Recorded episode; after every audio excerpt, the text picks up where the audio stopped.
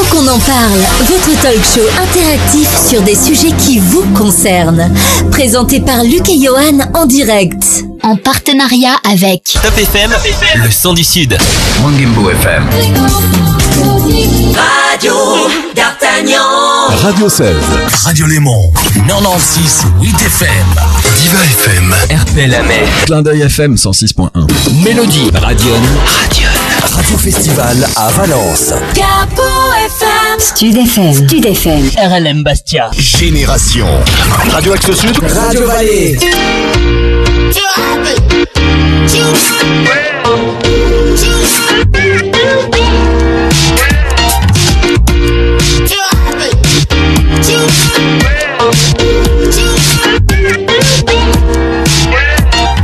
Bienvenue à toutes et à tous pour ce nouveau rendez-vous de Faut qu'on en parle, agriculture en danger quand la France n'est plus dans son assiette.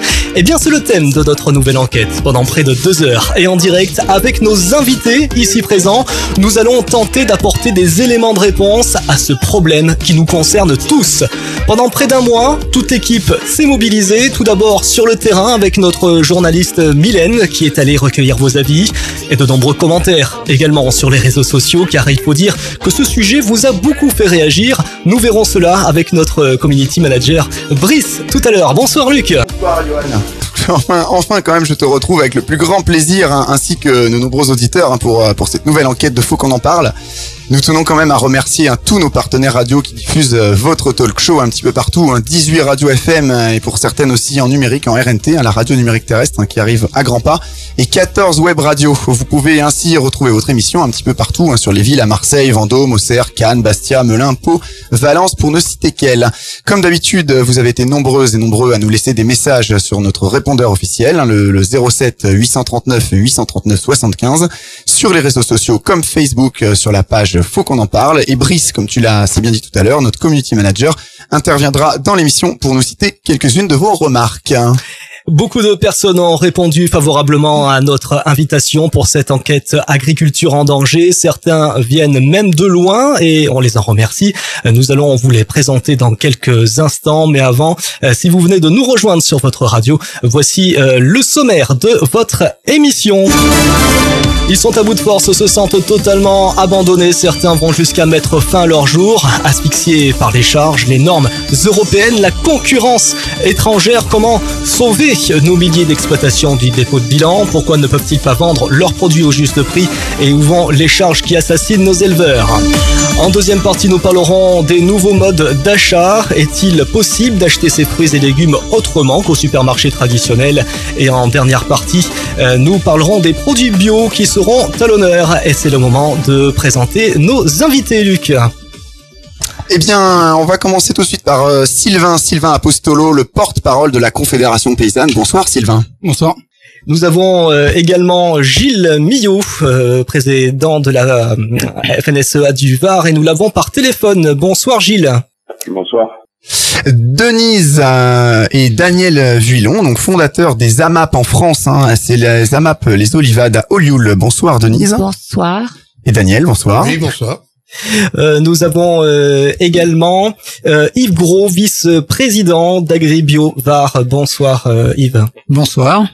Claudine Léon, les AMAP, les Jardins de Sainte-Côme à Saint-Cyr-la-Ciotat, qui est membre du COPIL des AMAP de Provence et qui représente l'antenne territoriale Ouest-Var. Bonsoir. Bonsoir. Nous avons Asiade euh, Benouti, je sais pas si j'ai bien pro- prononcé, des AMAP Bonneveine à Marseille. Euh, Bonsoir. Bonsoir.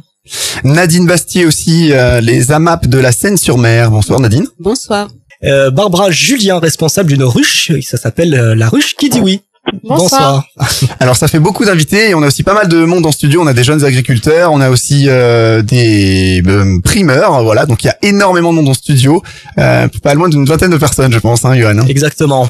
Juillet 2015, des centaines de tracteurs s'unissent et bloquent les routes pour réclamer un système de prix plus rémunérateur pour leur permettre de vivre plus dignement. La France et l'Europe sont accusées de sacrifier nos campagnes et nos éleveurs. Alors Mylène a réalisé un article pour fautquonenparle.fr il y a quelques jours. Cet article a pour titre Manger, mais à quel prix? Bonsoir Mylène. Et oui, il est effectivement difficile aujourd'hui de chiffrer le nombre de suicides chez les agriculteurs. Un par jour, deux par jour, en tout cas par an. c'est environ 400 à 500 suicides. Les éleveurs sont les plus touchés par cette situation.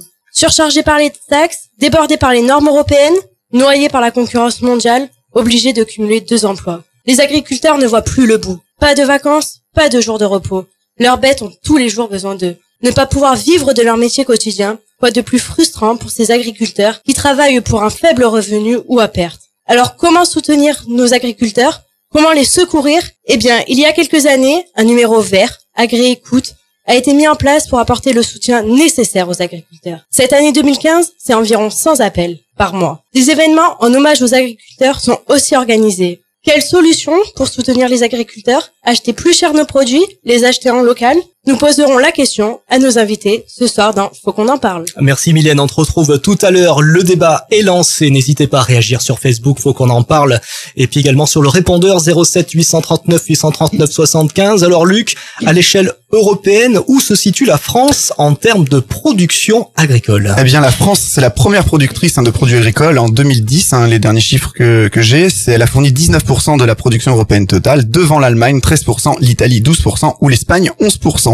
Par secteur, hein, la France est notamment la première productrice européenne de bovins et de volailles, ainsi que de céréales, de betteraves, d'oléagineux et de pommes de terre. hein. Pour euh, citer quelques exemples, par exemple, 29% de la production euh, agricole de l'Union européenne et c'est la France pour le blé et les l'épeautre. Le maïs et les grains, c'est 27%. C'est quand même assez énorme. Et 14% en troisième position pour les fruits. Est-ce que tu peux nous détailler le secteur agricole, s'il te plaît? Le secteur agricole, écoute, en 2010, hein, au dernier recensement agricole, c'était 515 000 exploitations. En 2000, il y en avait quand même 665 000. C'est quand même en chute libre. C'est très inquiétant. Ça représente euh, pas loin d'un million d'actifs permanents. Les chefs d'exploitation et co-exploitants représentent plus de 62 personnes, tr- euh, 62% des personnes hein, travaillant sur exploitation.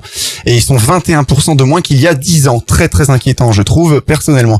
Pour euh, plus de 27% des chefs d'exploitation et co-exploitants sont des femmes contre 24% en l'an 2000. Alors au niveau des surfaces agricoles, ça donne quoi exactement? Bien, le territoire français représente environ 16% des terres agricoles de l'Union européenne, soit 27 millions d'hectares environ. Enfin, la superficie moyenne des exploitations agricoles en 2010 était d'environ 52,6 hectares. Dans l'économie française, que représente l'agriculture? Eh bien, l'agriculture dans le paysage français, c'est quand même une source de croissance économique. En 2010, le seul secteur agricole a contribué à hauteur de 1,6% du PIB pour un montant de 30 milliards d'euros.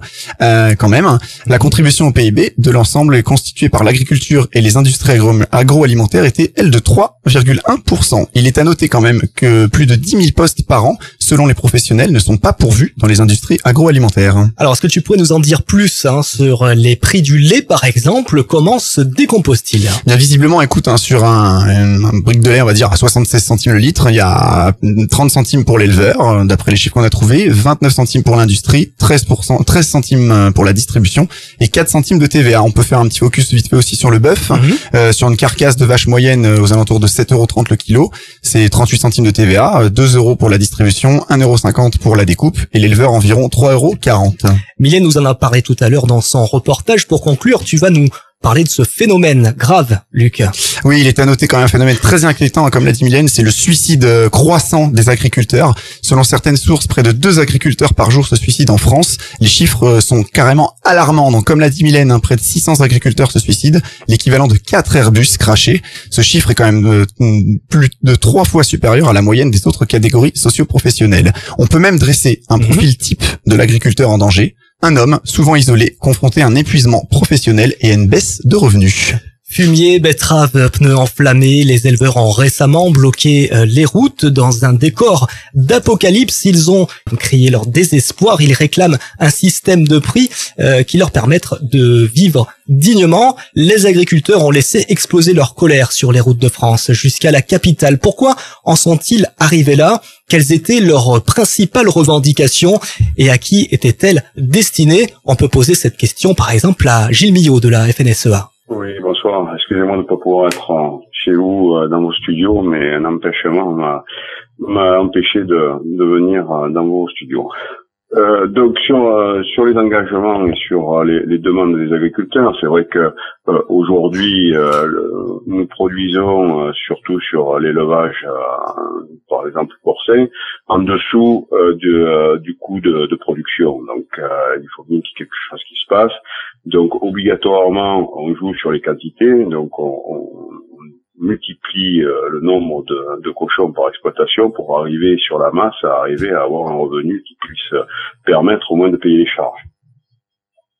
On peut aussi poser la question donc à Sylvain Apostolo, hein, donc de la Confédération paysanne. On va dire c'est votre rival, hein, votre concurrent ou une fédération. Euh, non, je vois des noms au studio. Euh, bonsoir Sylvain.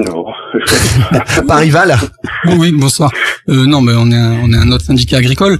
Euh, donc sur la question de cette crise, quand même, on, elle a touché plusieurs secteurs de l'élevage. Donc la question porcine a été énoncée. Il y a la question aussi surtout du lait. C'est comme une crise qu'on a vu venir puisque ce sont des filières qui euh, qui ont subi des libéralisations euh, récurrentes au cours de ces dernières années. Euh, la dernière, quand même, pour le lait, c'est la fin des quotas. en avril, en, avril. Voilà, qui ont été qui a été acté au printemps au niveau européen. Donc ça, ça a des effets mécaniques sur le marché, c'est-à-dire que ça organise la surproduction et la baisse des cours du marché. Il faut savoir que récemment, on était encore à, à 350 euros tonne euh, le le le lait, le lait, le prix du lait était à, ce prix-là, et qu'aujourd'hui c'est des cours qui sont en chute libre.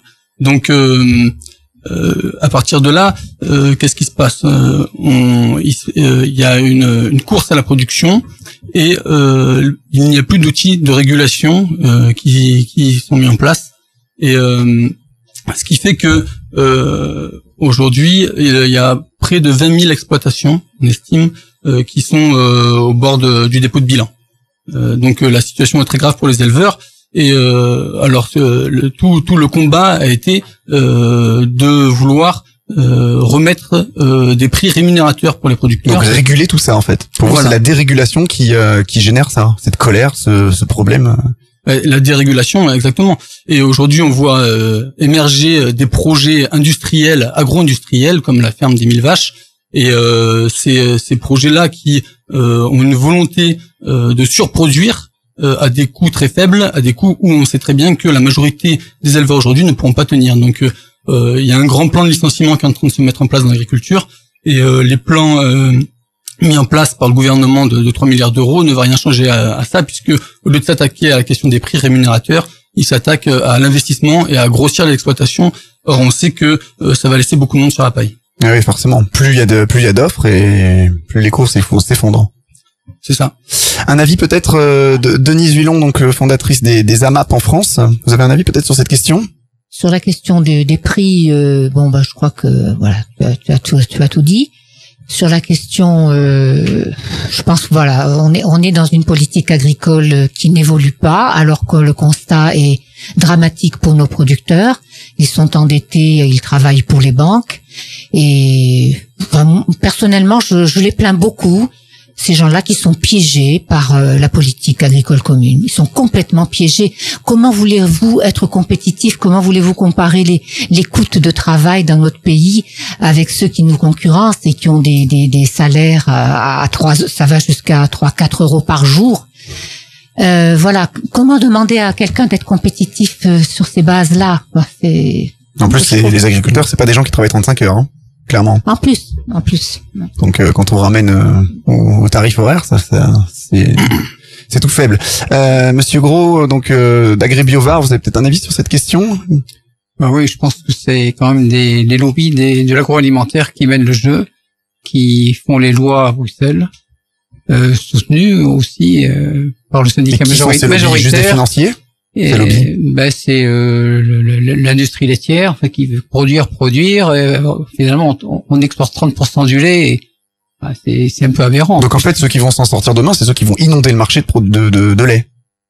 Euh, ceux qui vont s'en sortir, c'est surtout essayer de, de, de, vendre à un meilleur prix et de pas être piégé par euh, l'investissement de, plus en plus grand, qui procure un endettement encore de plus en plus grand. Et ouais, mais du coup, il va falloir faire du volume maintenant. Qu'il y a plus, par exemple, si on parle du lait, vu qu'il n'y a plus de quotas, maintenant, euh, voilà, il faut produire un maximum et vendre le plus possible. Il faut faire de la qualité surtout. Euh, c'est au détriment de la qualité, je pense aussi ça. Vous en ah pensez quoi? De toute façon, il y, y, a, un peu deux options. quoi. Soit on veut jouer sur le marché international et aller sur des faibles coûts où on sait que de toute façon on va être perdant et euh, dans ce cas-là, euh, de toute façon, il y a beaucoup de producteurs qui vont mettre la clé sur la porte parce qu'ils pourront pas suivre. Soit on part sur notre dynamique, et c'est ce qu'a apporté la Confédération paysanne, c'est-à-dire aller vers une relocalisation euh, de la production. Aujourd'hui, on a une balance commerciale qui est déficitaire sur ces productions, on exporte sur des marchés qui sont non rémunérateurs et on importe ces mêmes produits d'autres pays. Donc il y a quelque chose qui va pas. Euh, donc euh, il y a une nécessité, il faut une vraie volonté politique pour relocaliser la production, c'est-à-dire euh, ouvrir certains marchés, en particulier les marchés publics de restauration, pour ces filières-là et qui permettent d'avoir un débouché pour améliorer la qualité des produits, pour donner accès à l'ensemble de la population euh, à des produits de qualité et en même temps euh, donner euh, aux producteurs des prix rémunérateurs parce que on parle beaucoup des charges mais le vrai problème c'est que en fait ils n'arrivent pas à vivre de leur métier et que les prix ne sont pas alignés. Alors après on peut parler sur la question des modèles d'exploitation qui où les où les paysans sont sont pris dans des engrenages qui poussent à l'investissement et forcément, euh, l'investissement, ben, ça, la première chose qu'on bouffe euh, avec l'investissement, c'est quand même notre revenu. Et, euh, et donc, c'est aussi ça le problème, quoi.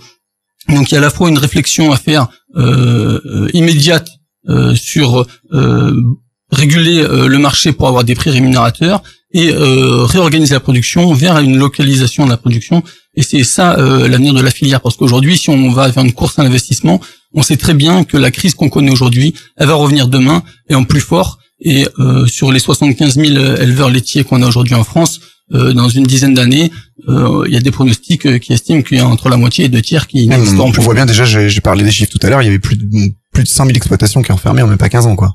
Oui. Alors, on a eu beaucoup, beaucoup, beaucoup hein, de réactions sur notre répondeur au 07 839 839 75. Brice, tu peux nous en citer quelques-unes? Oui, voilà. Alors, par exemple, on a Céline de Pérol en Provence qui, qui nous dit oléucultrice, pardon, depuis plusieurs générations. Nous arrivons sans aucun problème à vivre de l'huile d'olive, donc voilà. Il y a aussi Bernard de Saint-Cyr-sur-Mer, je suis viticulteur, je produis du bandol et pour ma part je n'ai aucun problème. Beaucoup de cette profession s'en sent très bien, mais pas tout le monde est, du même avis. Hein. Par exemple, Anthony de Château-Renaud euh, en Touraine, je suis producteur de céréales en famille depuis des générations en centre Val-de-Loire, euh, qui je vous précise est la première région céréalière d'Europe. Aujourd'hui je travaille près de 90 heures par semaine pour un salaire mensuel d'à peine 800 euros, je suis à deux doigts de tout lâcher quand je vois mes arrière-grands-parents qui eux vivaient, honorablement. Je trouve cette situation totalement incompréhensible. Un autre exemple, par exemple, avec Nathalie qui nous appelle de Benin en Ardèche chez nous, c'est la châtaigne. En ce moment, c'est la pleine saison et nos caisses se remplissent. Cependant, d'année en année, notre chiffre d'affaires baisse considérablement. cela nous inquiète fortement. Eh bien, euh, les subventions obtenues hein, grâce au gouvernement sont, sont souvent perçues par, euh, par les agriculteurs comme des pièces jaunes jetées aux mendiants. Euh, ils ont un petit peu l'impression des fois de, de faire l'aumône. Stéphane Le Foll a accusé hein, de, de, prendre que des mesurettes. Qu'en, pensez-vous, Gilles Milo de la FNSEA Ouais, on se rend compte que si on prend les sommes globales divisées par le nombre d'agriculteurs en difficulté, c'est ça représente rien du tout. Euh, on nous parle d'étalement de la dette et tout, mais ce n'est que repousser euh, l'échéance et, et, aller droit dans le mur. Euh, Sylvain en a parlé, et moi je voudrais développer euh, ça un petit peu plus. C'est vrai qu'on s'aperçoit que tous les marchés publics, euh, alors qu'il y aurait les possibilités de, de, les serrer un petit peu plus au, niveau des cantines, au niveau des hôpitaux, au niveau de, des cantines d'entreprises, euh, il y aurait des possibilités de mettre un cahier des charges euh, beaucoup plus strict pour qu'on accède que des produits régionaux, par exemple. Euh, on avait obtenu au niveau de la FNSA des engagements du gouvernement, mais ces engagements-là encore ne sont pas tenus.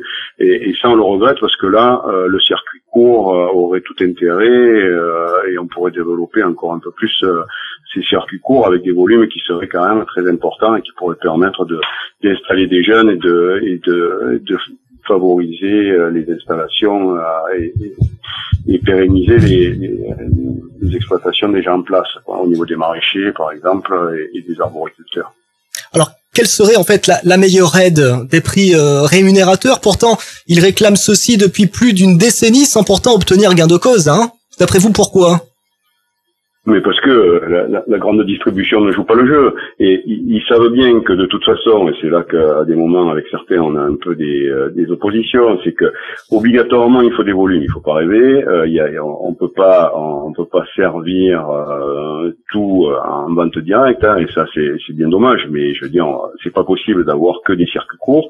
Donc il faut aussi produire des volumes pour pouvoir faire euh, de de de la enfin, de, des produits industriels. Hein. Je veux dire, on peut pas on peut pas s'en passer. Euh, et c'est à partir de ce moment-là qu'on a euh, des distributeurs et et nos grandes surfaces qui jouent pas le jeu en prenant des marges qui sont exorbitantes plutôt que de rémunérer un petit peu mieux les agriculteurs et, et peut-être de prendre un peu moins de marge.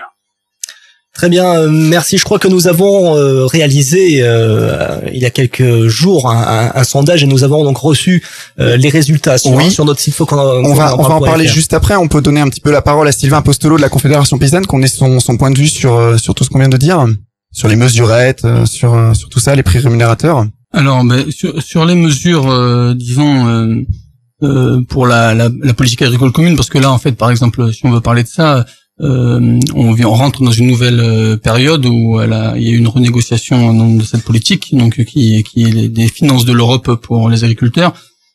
Et nous, ce qu'on regrette euh, vraiment, c'est qu'il n'y a pas une réorientation de la PAC pour aider les petites exploitations et les moyennes exploitations, et il n'y a pas une réorientation de la PAC pour la diversité de, de production. Donc ça, c'est une première chose. Euh, le, autant euh, le gouvernement français euh, n'est pas allé jusqu'au bout même de ce que laissait l'Europe comme possibilité. donc ça c'est une première chose. après sur la question de de la production, alors il est sûr que il faut il faut produire aussi en quantité pour pour des euh, pour des cantines et tout ça, mais je pense qu'on peut arriver à réfléchir à des systèmes plutôt que d'aller sur un modèle industriel qui a tendance à concentrer euh, les exploitations et au final euh, faire disparaître des paysans. On peut arriver à trouver des, des modes d'organisation qui permettent de, de collecter sur plusieurs exploitations, sur qui prennent en compte une diversité d'exploitations euh, pour fournir euh, des gros volumes. Et je pense que tout l'enjeu aussi, il est là, euh, en, termes euh, politiques et en termes de financement aussi, c'est d'organiser ces filières qui arrivent à regrouper des petites et des moyennes exploitations, parce que aller sur une industrialisation de l'agriculture, au final, c'est faire de la production sans les paysans. Donc Daniel Villon, fondateur des AMAP en France, qui a des choses à dire là-dessus. Bah oui, moi ce que j'ai à dire, c'est que on est quand même dans on vit une transition entre le passage d'une agriculture traditionnelle en France et, une agriculture industrielle. Et euh, la France était connue pour sa diversité de ses productions et de ses terroirs, qui a fait la renommée de sa, gastronomie. Et on a un nivellement aujourd'hui qui se produit avec l'arrivée de l'industrie dans les productions agricoles. Et on parlait des mille vaches tout à l'heure. 50% des élevages en Allemagne ont plus de 500 vaches. Mhm.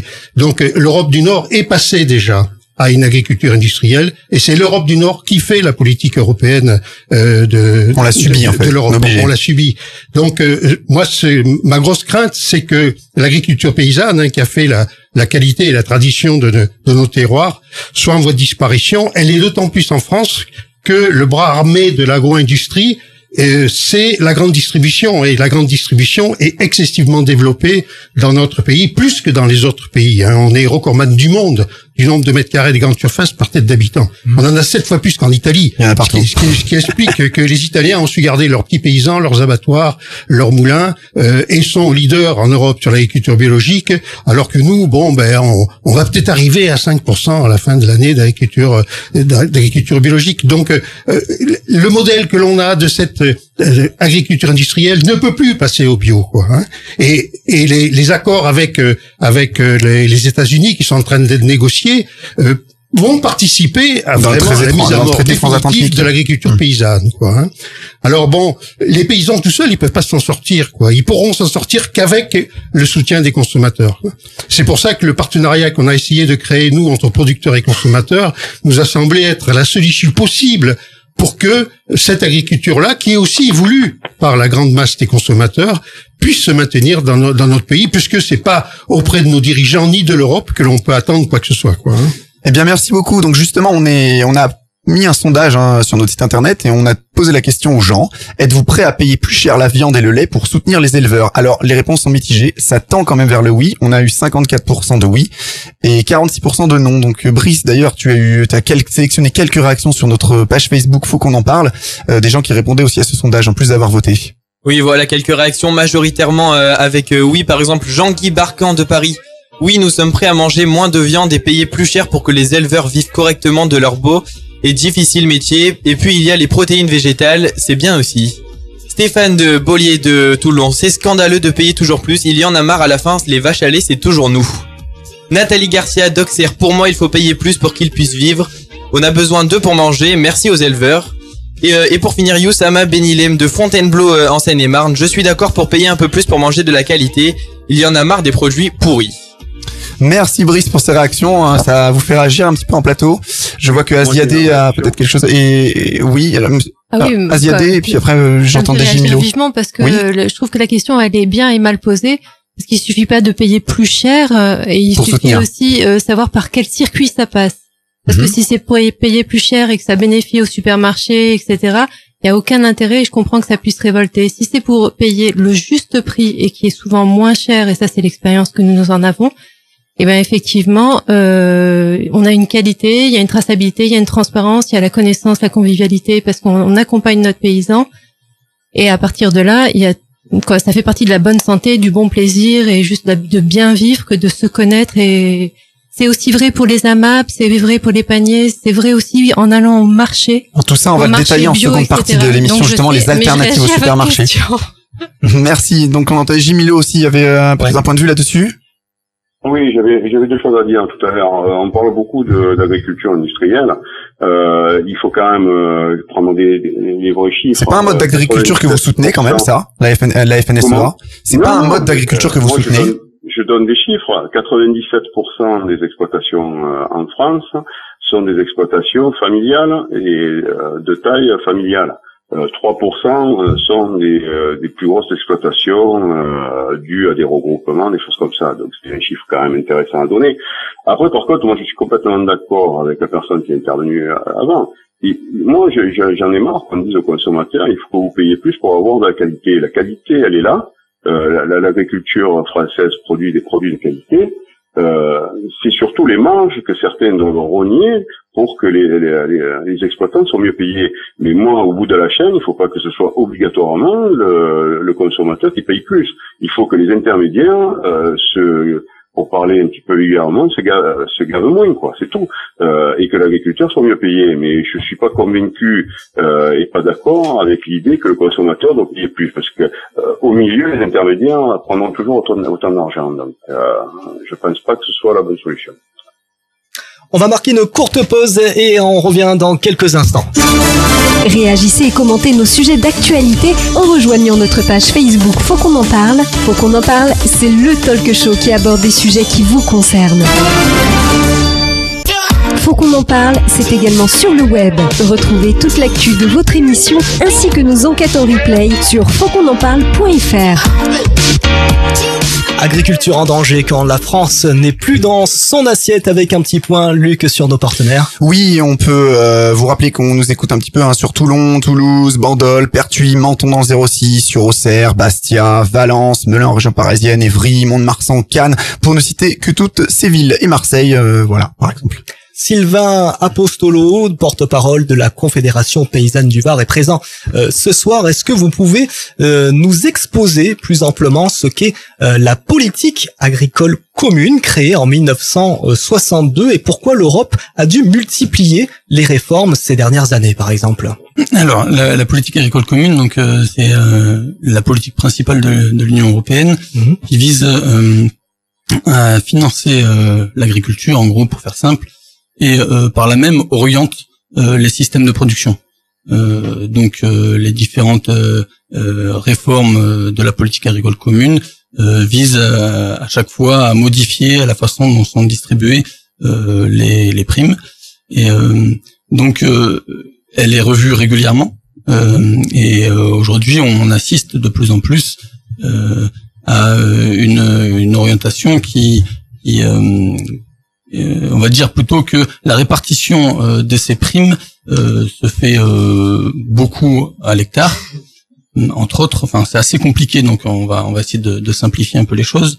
Et euh, donc euh, euh, nous, ce qu'on en tant que syndicat agricole, euh, là où on est en désaccord avec euh, euh, cette politique, c'est sur la façon dont on distribue euh, ces aides justement qui favorisent euh, les très grandes exploitations.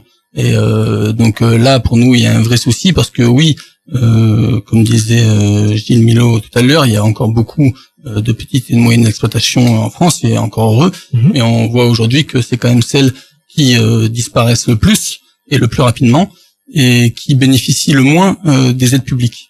Donc là, aujourd'hui, on pense qu'il y a quand même un problème dans euh, dans cette distribution euh, d'argent public. Et euh, pour nous, il faut vraiment réorienter ces aides publiques vers l'emploi. Et nous, ce qu'on a porté en tant que syndicat, c'est justement de, au lieu que ce soit des aides versées en fonction des hectares, ce soit des aides en fonction en fonction des actifs, c'est-à-dire qu'on valorise l'emploi paysan et, et, par là même la vie rurale et la vie de nos territoires. Alors euh, aujourd'hui, justement, après ces réformes, les exploitations euh, au bord du dépôt de bilan, on peut dire ça, se comptent par milliers. Alors ces fameuses mesures, mise en concurrence globale, euh, baisse des prix garantis, n'ont-elles pas finalement euh, appauvri euh, les agriculteurs européens? Ben, bien, bien sûr. Enfin, on est dans le cadre en fait d'un système économique donc qui est organisé. là, on a des filières, hein, des filières de production qui sont euh, étreinte en gros euh, par euh, des industriels qui gèrent en grande partie ces filières puisque le gouvernement et l'État français en particulier s'est complètement retiré de la gestion de ces filières et a donné les clés aux industries agroalimentaires et donc et qui se servent aujourd'hui des paysans comme valeur d'ajustement, c'est-à-dire qu'ils ont investi énormément dans des gros unités de transformation. En fait, on utilise des paysans, clairement. Mais c'est-à-dire qu'ils ont investi dans des gros outils euh, industriels et qui et qui euh, qu'il faut saturer euh, en permanence euh, pour le rentabiliser. Donc à ce moment-là, c'est d'où l'intérêt de la surproduction aussi. C'est-à-dire que on va saturer les outils industriels au lieu d'aller sur la question de la rémunération des, des agriculteurs. Et aujourd'hui, les, les, éleveurs en font clairement les frais. Ouais, effectivement, c'est vraiment c'est triste un tableau comme ça. Alors, est-ce que c'est normal, justement, ça, ça, ça tombe bien. Aujourd'hui, par exemple, qu'un producteur de lait vendent à perte. Coût de production euh, plus élevé, par exemple. Alors, quelles sont les nombreuses euh, charges sociales? On va en parler dans quelques instants. Est-ce que c'est normal? Mais alors, faut, faut faire un peu attention quand on quand on parle de charges parce que euh, il y, a, y, a, donc les cotisations sociales qui qui sont plus ou moins justes et ça on pourra en discuter mais qui sont quand même une nécessité parce que c'est une couverture mmh. dont, dont, tout le monde a besoin euh, et il y a aussi euh, dans les charges, il y a quand même la question aussi des investissements et, euh, de l'emprunt qui euh, pèse souvent énormément. Et aujourd'hui, on peut avoir des gens qui s'installent avec 300 000 euros d'emprunt, voire même plus, hein, et des, jeunes qui s'installent dans des systèmes comme ça, qui ont des marges du coup de manœuvre parce que ils sont, ils livrent des coopératives qui malheureusement euh, n'ont plus rien de, de, coopératif, qui sont devenus des gros groupes industriels et qui ne sont plus euh, euh, ou très peu gérés par des agriculteurs et donc ont des marges de manœuvre très, très faibles. Et ce qui fait que quand il y a des cours qui, qui chutent, tous ces gens-là ont la tête sous l'eau. Quoi. Donc mmh. ça c'est c'est une réalité et voilà. Gilles Milo, vous avez un avis sur cette question, je suppose? Oui, oui, bien sûr. Moi, je suis, euh, j'entends ce que dit Sylvain. Je suis en grande partie d'accord avec lui. Euh, surtout que quand on arrive à avoir euh, maintenant le cours du blé qui est en, en, bourse, donc il y a de la spéculation là-dessus et c'est sûr que nos, producteurs ne s'y retrouvent pas parce que ce sont des grands groupes qui fixent les prix sur de la spéculation en fonction des récoltes, en fonction de beaucoup de choses et, et pas du tout en fonction de la rémunération qu'il va y avoir au bout euh, pour, pour l'agriculteur. Donc euh, c'est vrai que euh, tout ça euh, contribue à, à baisser le, le, revenu de l'agriculteur. Et c'est vrai que sur les charges, il faut faire attention. Il faudrait pas qu'on ait envie de niveler par le bas. Et il faut qu'on continue à avoir nos couvertures qui sont semblables. Mais par contre, dans les autres pays, il faut qu'eux aussi accèdent à ça. Et donc, c'est là-dessus qu'il faut que l'Europe agit, c'est là-dessus, euh, politiquement, je pense qu'on n'est pas prêt à, faire ce genre d'intervention et, et, à favoriser euh, une de, meilleures prestations sociales dans les autres pays. Tout à l'heure, on a parlé euh, de, donc de la fin des quotas laitiers. Que pensez-vous de cette mesure? Ben, moi, je pense que le problème, c'est que c'est ce qu'on disait au départ, c'est que du coup, euh, c'est la course effrénée à celui qui en fera le plus pour arriver à vendre le plus et avoir des prix en face. Donc, ouais, ça incite à augmenter la production pour. On on s'aperçoit euh, pour aller sur un autre terrain, mais qui, qui se rejoint, c'est que je reviens à, la crise porcine. On, s'aperçoit qu'actuellement, et on n'arrive pas à comprendre pourquoi, enfin, on préfère pas comprendre, euh, euh, l'Allemagne euh, est en train de baisser les prix de, de, façon complètement folle sur la vente de, de, de viande porcine pour essayer de tuer la production française. Quoi. Donc, euh, y compris, euh, on se pose des questions sur euh, comment l'État allemand aide ces filières agricoles, allez, je vais employer le mot illégalement, pour que cette filière-là puisse survivre en ayant des prix qui sont vraiment très très en dessous du prix du coût de revient. Euh, mais tout ça pour euh, tuer notre production. Quoi. Donc il se, il se joue des choses en Europe qui sont pas pas du tout saines et qui sont euh, difficiles. Et au bout du compte, ce sont nos agriculteurs qui, qui en payent le prix. Quoi. Sylvain Apostolo, porte-parole de la Confédération paysanne du Var, euh, cette fin des quotas laitiers. Oui, ben, enfin, comme je l'ai un peu dit tout à l'heure, mm. je suis en partie d'accord avec euh, ce qu'a dit Gilles, c'est que euh, nous, on était euh, complètement opposés à enlever euh, tout, tout, outil de régulation. Alors, on, peut des outils de régulation, il en existe de plusieurs sortes. Hein. On peut jouer sur des prix en, en mettant des, des, plafonds et des seuils, enfin surtout des seuils en fait, pour pas que les prix descendent trop bas. on peut jouer sur les contrôles de, de, volume de production. Et ce qui est ce qui était le cas des quotas en fait. Hein. Les quotas, ça veut dire que on, est on a un plafond de production par exploitation et qui permet euh, de limiter euh, la course euh, à la production. Et ça, c'est valable dans plusieurs autres productions, c'est valable dans la viticulture. Et donc c'est c'est ce qui permet aussi de, de garder une certaine sécurité pour pour les producteurs. Alors aujourd'hui, est-ce que c'est des choses qui peuvent se décider en France ou vous êtes soumis à l'Europe? Et l'Europe décide tout pour vous ça, c'est l'édition européenne. Hein. C'est à la fin des quotas, c'est l'édition oui, oui, mais je parle pas que des quotas, je parle de tout ce qu'il peut y avoir autour. Voilà, tout ce qu'on peut vous imposer. Est-ce que c'est c'est des politiques qu'on peut prendre et décider en France? Est-ce que voilà, euh, le, chef de l'État peut décider des choses pour l'agriculture ou le ministre de l'agriculture ou euh, vous subissez vraiment tout ce qui se décide à, Bruxelles? Non, bien sûr. Allez-y, allez-y, euh, Gilles, Milo, de la FNSEA du Var. Bien sûr que l'État français peut prendre des décisions, euh, même quoi concrètement bah, Quoi concrètement? Comme je vous disais, l'ouverture des marchés publics en, en, mettant euh, des contraintes de distance, des choses comme ça, euh, pour permettre euh, aux agriculteurs, soit régionaux, soit locaux, d'accéder à ces marchés publics. Si vous mettez pas des contraintes de un cahier des charges qui vous permettent de, de favoriser les, les, producteurs locaux, régionaux, enfin voilà, français, euh, c'est sûr qu'on n'arrivera jamais à accéder à ces marchés-là. Euh, donc il y, a des choses concrètes qui peuvent être faites sur le terrain. Je veux dire, si on arrivait à ouvrir les cantines, les hôpitaux, les choses comme ça euh, aux, agriculteurs locaux et régionaux, déjà. justement, les, cantines ont compté en parler, hein, justement en seconde partie, puisque le gouvernement et le ministre de l'Agriculture avaient dit qu'il devait y avoir jusqu'à 40% de produits locaux dans les cantines.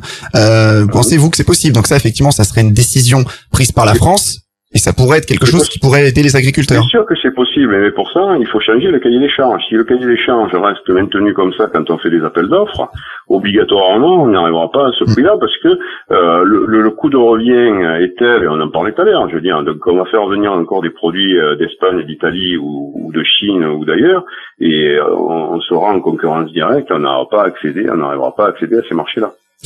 Alors euh, merci. donc lors d'une réunion ministérielle, hein, les syndicats ont obtenu l'augmentation des prix de 1000 litres de lait à 315 euros, alors que le coût de production est autour des 370.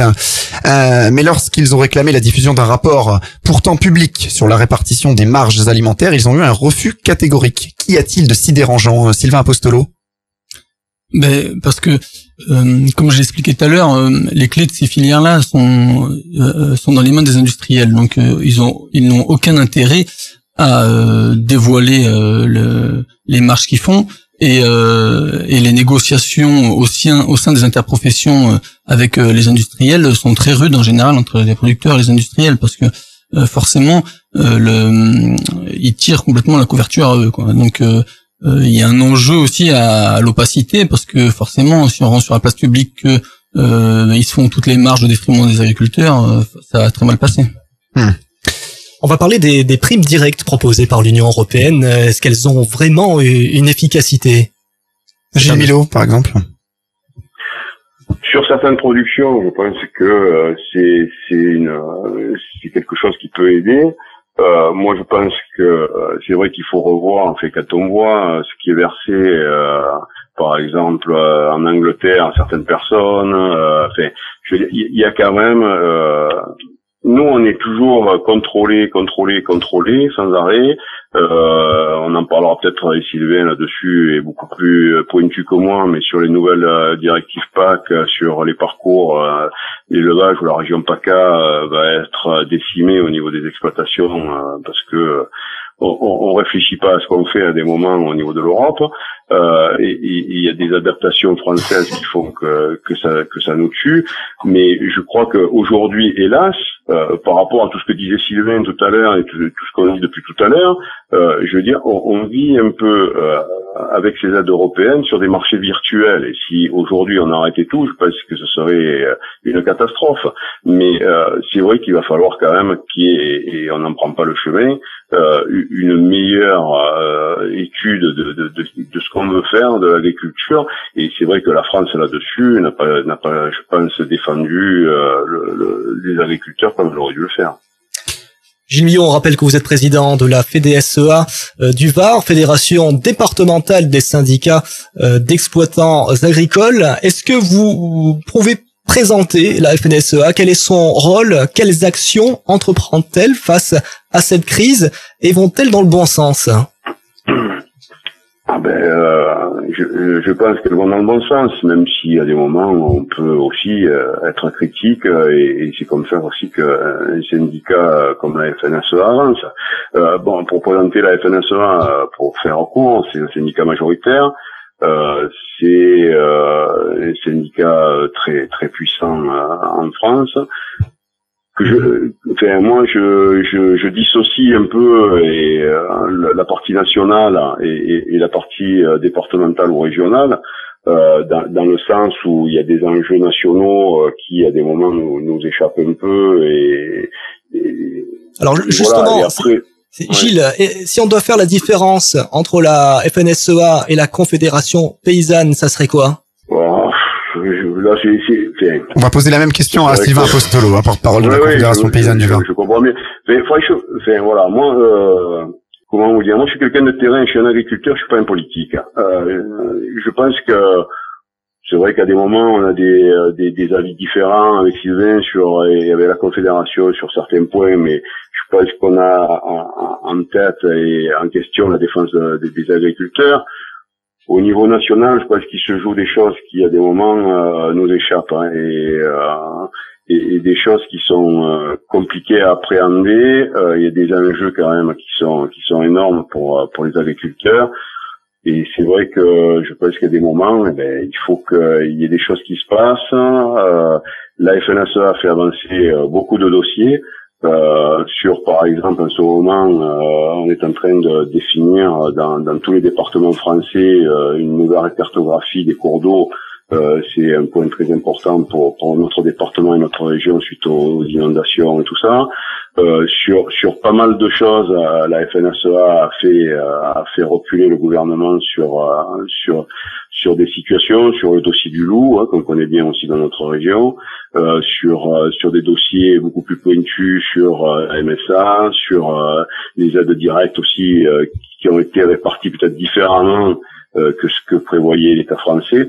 Mais voilà, je pense que quand même sur pas mal de sujets, la FNSEA est, performante sur son action. Merci Gilles. Donc du coup, vous, comment vous qualifieriez les différences entre la Confédération paysanne et la FNSEA Sylvain Apostolo, porte-parole de la Confédération paysanne du Var.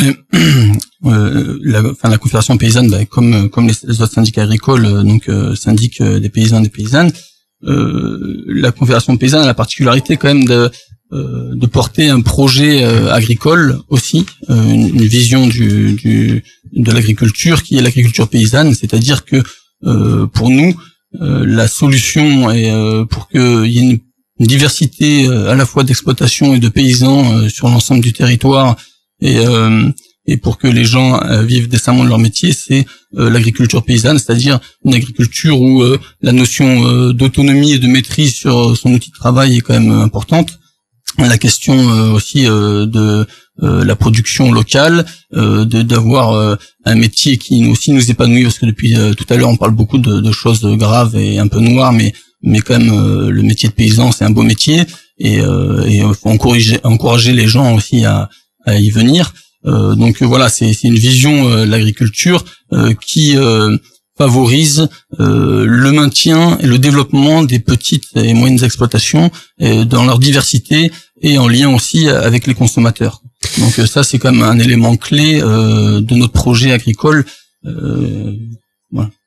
Donc, euh, Monsieur Milo, vous êtes, euh, donc vous l'avez dit tout à l'heure, un syndicat majoritaire. Alors moi, j'ai quand même une question qui se pose aujourd'hui. La FNSEA euh, détiendrait-elle pas toutes les clés du modèle agroalimentaire actuel via sa quand même représentation très forte hein, dans toutes les instances qui décident Alors, faut le savoir, par exemple, comme le Crédit Agricole, hein, puisque le grand président, enfin, de, de, la FNSEA est l'un des principaux actionnaires du Crédit Agricole. Les commissions départementales d'orientation agricole, les CDOA, pour ne citer qu'elles. Gilles Milo. Ah sur le sur le CDOA, je regrette, euh, tous les syndicats sont. Euh, oui, mais en général, vous représentez euh, la majorité. Ah ben, eh, je veux dire, à un moment donné, l'agriculteur vote hein, et la démocratie veut que le syndicat majoritaire siège en majorité sur les, commissions, ce qui est quand même le respect de la démocratie. Et je pense que là-dessus, personne, les experts, ne, ne, ne veut revenir là-dessus. Moi, après, je, je vous dis, franchement, je suis euh, à l'aise là-dessus. Après, bien sûr que sur certains dossiers, on peut toujours... Euh, mais Sylvain dit qu'on a une vision différente de l'agriculture. Moi, j'en suis Oui, pas parce que euh, carrément, clairement, ça donne vraiment l'impression que qu'il y a, a peut-être un abus de position dominante qui vous permet quand même d'imposer vos idées en tant que syndicat majoritaire et du coup être le seul responsable peut-être de l'état actuel de l'agriculture française. Monsieur Milo. je, je, je, pensais pas qu'on en, qu'on en soit là. Euh, je, je, pense que les, les manifestations que, que, la FNSA organise et tout, euh, elles ne sont pas en faveur, en tout cas, de ce qui se passe en ce moment. Mais je pense que quand même sur les, les, manifestations, les dernières manifestations qui ont eu lieu, euh, c'est toujours la FNSA qui est à la pointe. Euh, sur le département, euh, on est souvent porteur euh, de, de, de, de, beaucoup de choses et, et on est toujours prêt à mobiliser les gens et on le fait. Mhm. Justement, Johan, tu veux rebondir là-dessus sur euh, une question à, à Sylvain euh, Apostolo, hein, porte-parole de la Confédération euh, paysanne. Souvent, eh bien, vous ne cautionnez pas du tout les méthodes musclées de la FNSEA lors des manifestations. Est-ce que vous pouvez nous expliquer euh, pourquoi? Oui, parce qu'on c'est vrai qu'on voit souvent la FNSEA en train de, de jeter euh, des, des, des, fruits, des légumes devant les supermarchés, euh, ce genre de choses. Euh, donc, vous pouvez nous expliquer les, différences peut-être là-dessus sur les méthodes d'action que la Confédération paysanne. Alors, oui, enfin, c'est sûr qu'on n'a pas forcément les, les, mêmes méthodes d'action. nous, nous sommes partisans quand même euh, de, de, bien faire comprendre euh, au grand public les problématiques euh, de des paysans. Et on est souvent sur des actions c'est vrai non violentes. Après c'est vrai que en même temps on se rappelle très bien du démontage de McDo à la, grande époque de José colère des paysans quand même a aussi besoin de s'exprimer parce qu'il y a, il y a vraiment un, des problèmes graves en agriculture. Et donc c'est sûr que ça peut se faire de différentes façons. Dans tous les cas euh, c'est vrai que sur cette crise de l'élevage, euh, ça s'est passé beaucoup au niveau national et c'est vrai qu'on a eu des gros désaccords euh, avec la FNSEA, notamment sur, sur le, plan d'aide qui est débloqué. Donc ça, c'est une réalité. après, au niveau départemental, on peut avoir des, des, des, travaux en commun, comme sur la question de l'élevage et, et justement des, des sanctions de la PAC qui vont avoir lieu sur les éleveurs. Donc ça, c'est trop qu'on fait en commun. Après, il y a forcément euh, des divergences et voilà, c'est une réalité. Donc vous, Gilles Milo, euh, les méthodes euh, que vous employez, c'est vrai qu'on voit beaucoup la, la FNSEA. Euh, pourquoi des méthodes aussi violentes?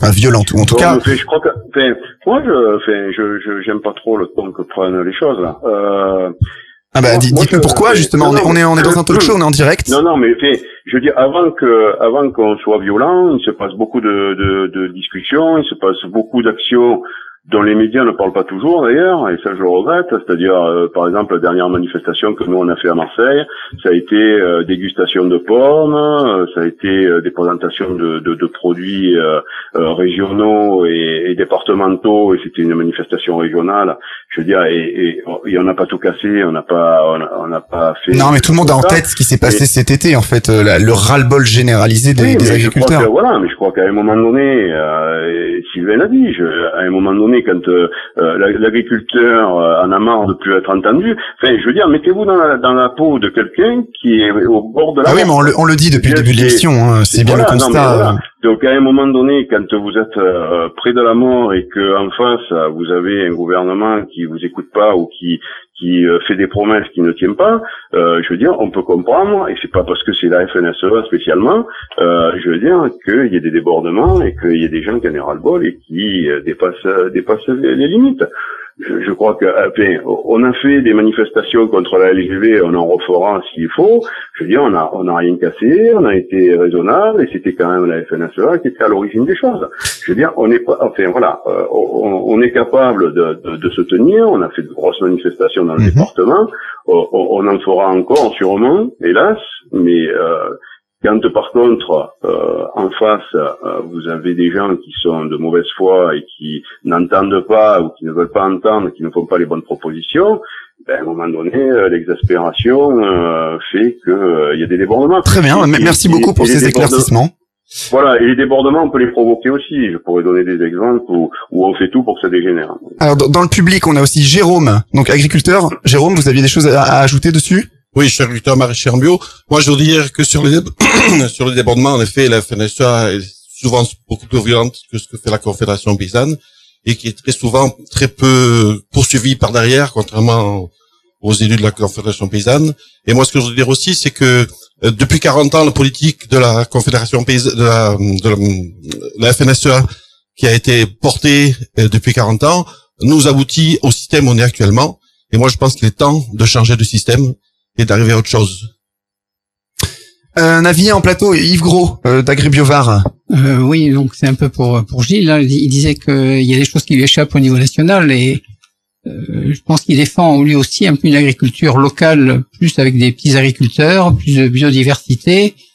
Et moi, j'ai l'impression qu'on se fait, les agriculteurs de Sud se font piéger, sont les prisonniers de, de ceux qui décident, hein, puisque faut dire aussi que dans les aides, trois quarts des aides sont pris par un quart des agriculteurs et on, il faudrait peut-être euh, pour quelle raison Ah oui, pour les grosses, c'est les grosses exploitations qui profitent le plus des aides. On a dit tout à l'heure. Oui, c'est avec donc le, il y a une pression de l'industrie euh, alimentaire et, et peut-être des agriculteurs les plus aisés. Enfin, le, fait aussi que enfin, qui ont des grandes surfaces, parce que les, les aides sont à la surface, alors que ce serait peut-être bien que ce soit la, à la à la main d'œuvre.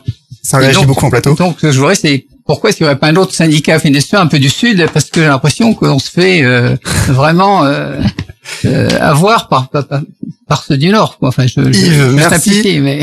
je vois que Denise Villon, fondatrice des AMAP en France, souhaite réagir aussi. Voilà. Et donc, moi, si j'aurais une question à lui poser en tant que représentant de la FNSEA, par rapport au type d'agriculture, je, je trouve que la FNSEA ne, ne prend jamais conscience, enfin, ne se prononce pas sur ce type et ne revient jamais sur euh, le type d'agriculture euh, avec euh, utilisation de pesticides. C'est-à-dire que pourquoi la FNSEA ne, ne prend pas conscience que l'agriculture biologique, c'est l'agriculture de demain? Comme... Monsieur Milo, vous, vous en pensez quoi? Oui, oui, non, mais alors là, moi, je vais avoir une, une, là, une réponse assez, assez assez rapide. Euh, moi, je pense que euh, il y a de la place pour tout le monde. Je, la, je, je pense que c'est pas c'est pas une bonne chose d'opposer euh, les agriculteurs entre eux. Euh, l'agriculture, je, je, je, regardais euh, un reportage l'autre jour sur l'industrie. L'industrie, ça fait plus de dix ans qu'il n'a été fait aucun progrès sur la lutte contre la pollution et tout ça.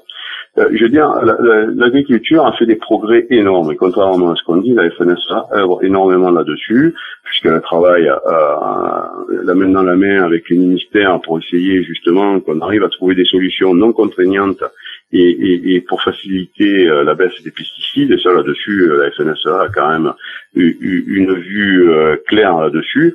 Je, je, rappellerai quand même que les chambres sont détenues pratiquement par par la FNSEA euh, et, et, on voit que dans toutes les chambres, il y a euh, vraiment un gros travail sur le bio, hein, y compris sur sur le VAR. On, on a vraiment euh, un développement. Ben, il était temps. Les choses peut-être avancent pas assez vite à votre goût, mais en tout cas, elles avancent.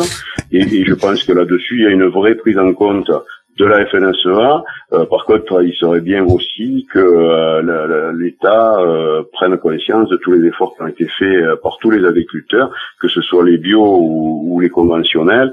et moi, je ne voudrais pas qu'on rentre dans un débat stérile, bio contre conventionnel, surtout que je, je pense qu'il y, y, a à dire des deux côtés.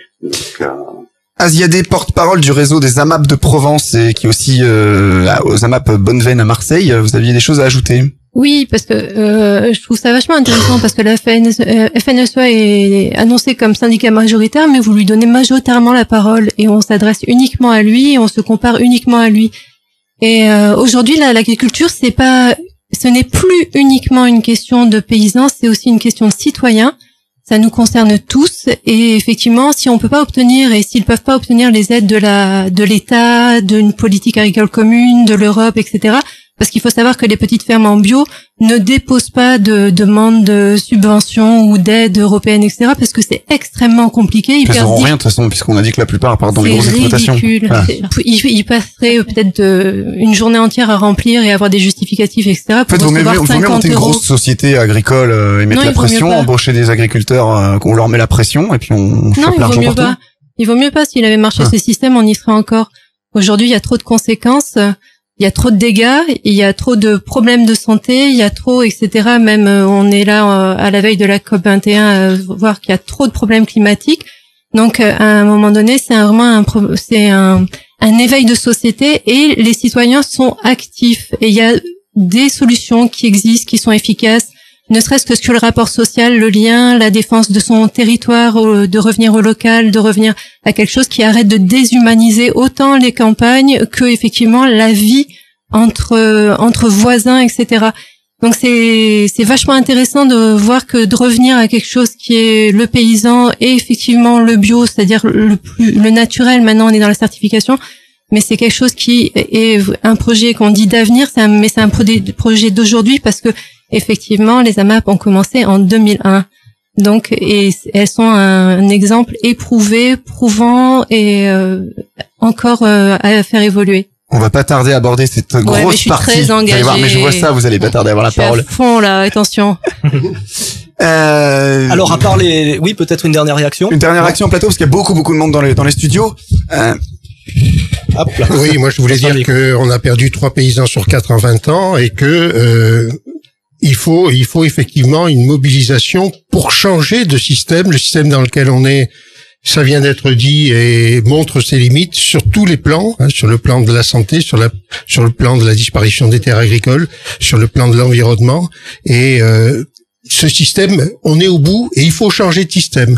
Autrement, bon, euh, il y a un gros danger pour les générations futures, quoi, hein, parce que euh, si on continue dans cette direction, eh bien, on, on, voit déjà les, les catastrophes qui se qui se préparent sur tous les plans, sur tous les plans de notre société, quoi. C'est pas seulement que le, le, le fait d'une production. C'est justement, et justement, on, a, chaque jour 1000 4 cancers nouveaux en France. Tous les jours, 1004 cancers nouveaux. Ouais, mais en même temps, il faut le faire nous, il faut qu'on arrête d'attendre. C'est pas l'État qui le euh, fera. Ben oui, ben on fait chacun. On fait chacun déjà. Mais c'est juste passer le message. C'est juste passer le message parce que nous, on y est. Et on perd, on perd deux agriculteurs par jour. On a dit tout à l'heure 5 à 600 suicides par an. C'est grave. 3 sur 4 en 20 ans. Ouais, non, euh, donc euh, c'est c'est c'est là, on est dans l'urgence complètement.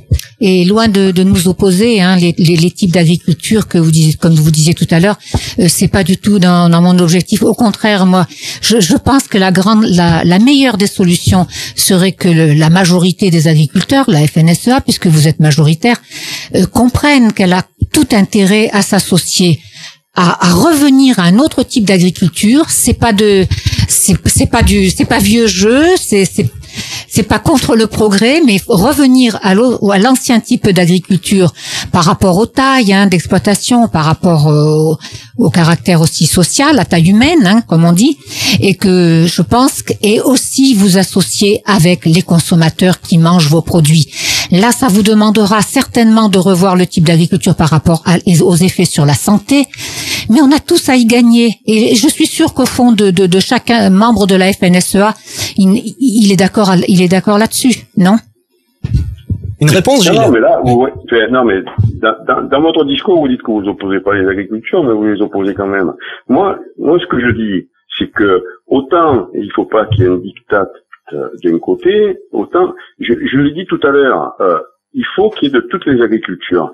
Mais on ne peut pas se passer de certaines agricultures qui vont faire des quantités parce qu'on a besoin à un moment de volume. Mmh. Et ça, euh, je veux dire, c'est quelque chose, enfin, je veux dire, euh, ne, pas penser qu'il faut produire à un moment donné des grandes quantités. À un moment donné, je vais prendre, je vais prendre la tomate.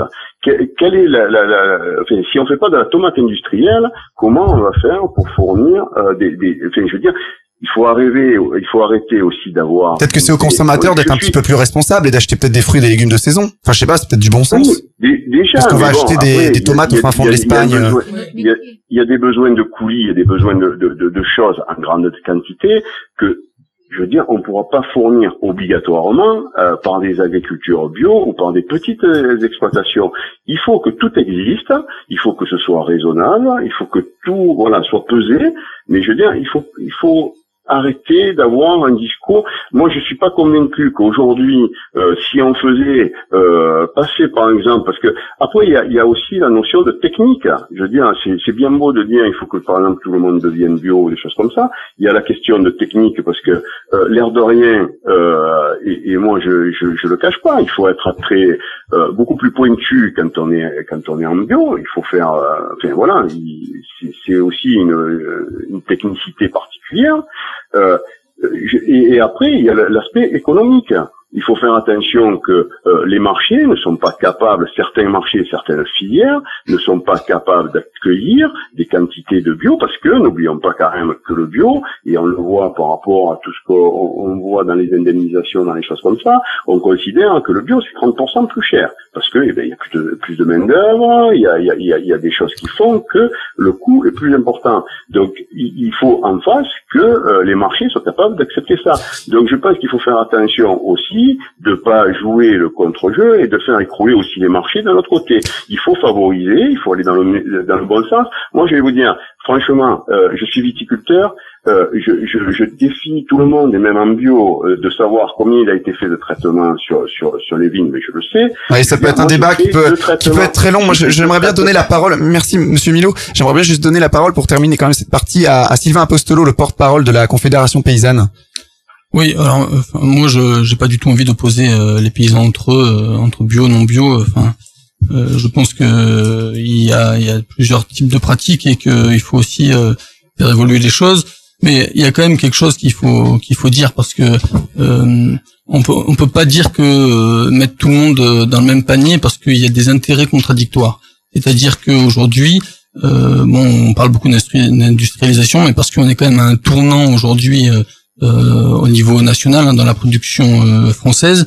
C'est-à-dire qu'on voit émerger des énormes projets qui sont pas des projets paysans, hein, qui sont des projets industriels, euh, que ce soit en porc, en volaille, euh, en lait, enfin voilà, il y en a plein. J'ai parlé de la ferme des mille vaches, mais euh, ces projets-là ne sont pas compatibles avec l'autre agriculture, avec l'agriculture paysanne, avec la petite et moyenne agriculture, parce que tout simplement il y a l'une, l'agriculture industrielle, qui est prédatrice euh, de l'agriculture paysanne.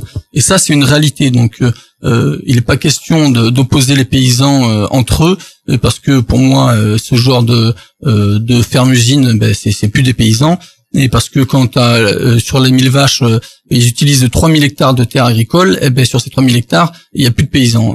donc ça, c'est une réalité. Et je pense qu'il y a aussi le combat qui, qui se mène aussi. Alors dans le Var, par exemple, sur la viticulture, on a aujourd'hui euh, des domaines qui euh, sont prédateurs euh, de, terres agricoles et qui, alors que on va dire qu'on a une moyenne, beaucoup d'agriculteurs ont autour de 15-20 hectares de vignes, suivant les endroits, on a des, sociétés qui, qui, investissent et qui ont aujourd'hui 200, 400 hectares de vignes dans le Var. Et à mon avis, ça, c'est quand même des choses sur lesquelles qu'on peut pas laisser faire, sinon forcément, euh, eh ben, euh, les paysans disparaissent aussi avec ce, ce genre de choses.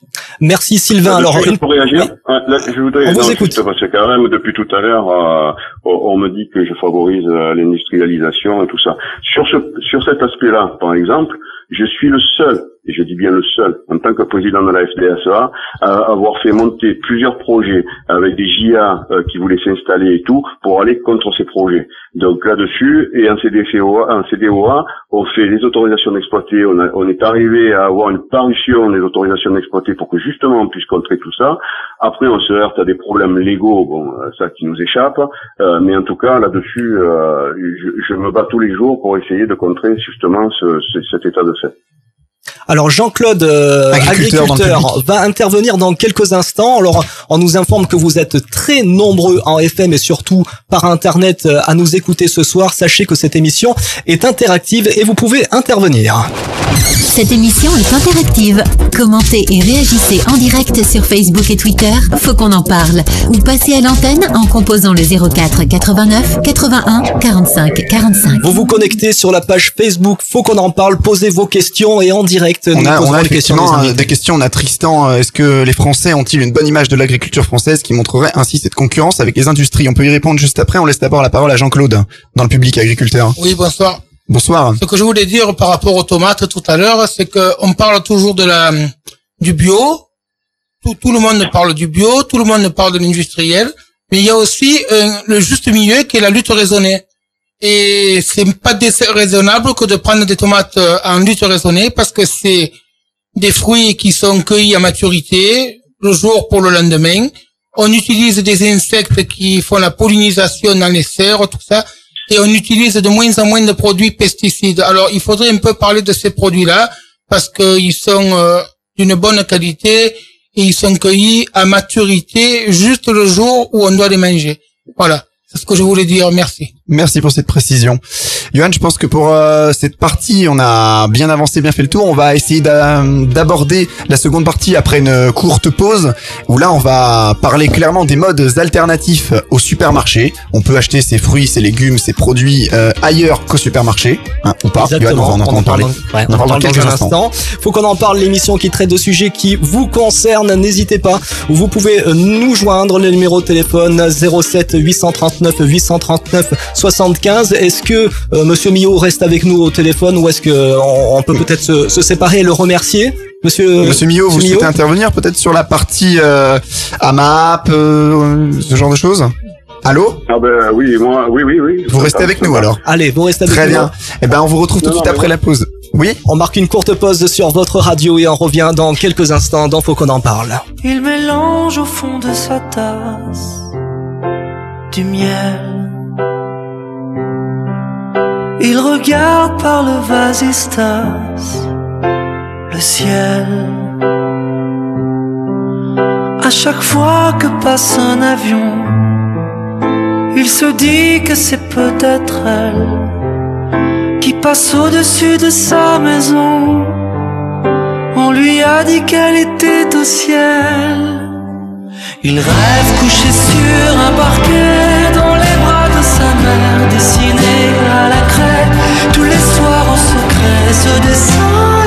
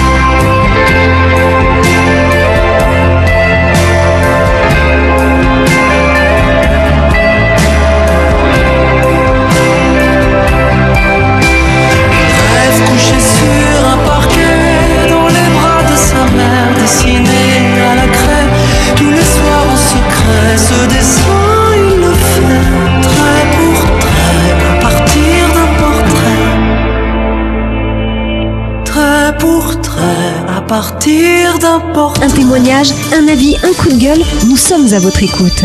Laissez votre message sur le répondeur de Faut qu'on en parle au 07 839 839 75. Faut qu'on en parle, c'est également sur le web. Retrouvez toute l'actu de votre émission ainsi que nos enquêtes en replay sur fautquonenparle.fr.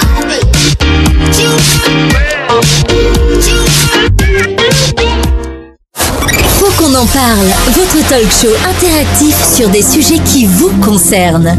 Présenté par Luc et Johan en direct. Top FM, le son du Sud. Génération. Radio Festival Vallée du Rhône. Radion. Mangimbo FM 99.7.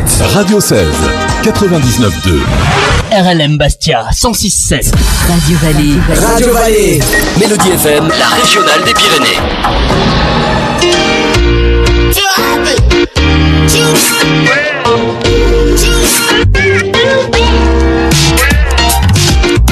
Retour en direct sur le plateau de Faut qu'on en parle, l'émission qui fournit de précieux éléments de réponse sur des sujets qui nous concernent tous. Notre enquête ce soir, agriculture en danger, quand la France n'est plus dans son assiette. Seconde partie sur les nouveaux modes d'achat. Peut-on acheter ses fruits et légumes ailleurs qu'au supermarché? Doit-on consommer local pour notre santé et aider nos agriculteurs? Nous allons en parler dans un instant avec nos invités que nous allons vous présenter, n'est-ce pas Luc? Oui, et donc nous avions, nous avons Sylvain Apostolo, porte-parole de la Confédération paysanne du, Val, du Var. Euh, rebonsoir Sylvain. Bonsoir. Euh, Denise et Daniel Villon, fondateurs du mouvement des AMAP, hein, fondateurs, c'est vous qui les avez créés et initiés en France. Rebonsoir. Bonsoir. Bonsoir. Bonsoir. Producteur. Producteur. On a Claudine Léon aussi, euh, représentante de l'antenne territoriale Ouest-Var des AMAP des Provences. Bonsoir. Asiadé, qu'on a entendu tout à l'heure en première partie, porte-parole du réseau des AMAP de Provence. Rebonsoir Asiadé, ça fait beaucoup beaucoup de monde dans les studios. Euh, on a aussi Nadine Bastier, le- la map euh, la Seine-sur-Mer. Bonsoir. Bonsoir. Barbara Julien aussi qui va nous expliquer un petit peu euh, ce qu'est la ruche, qui dit oui, elle est responsable d'une ruche. Bonsoir. Et Yves Gros aussi, en tant qu'invité, Yves Gros, euh, vice-président d'AgriBiovar. Rebonsoir. Ça en fait du monde, hein. Et par Ouais. téléphone également. Et Gilles plein d'invités de, de, de- d'agriculteurs en Oui. studio aussi. Et Gilles Millot, Oui. président de la Fédération départementale des syndicats d'exploitants agricoles. Euh, Bonsoir Gilles. Rebonsoir. Rebonsoir également à Mylène. Mylène, c'est notre euh, journaliste euh, de Faut qu'on en parle pour Sun Media Productions. Alors Mylène, euh, tu as réalisé il y a quelques jours un reportage sur notre thème de l'agriculture.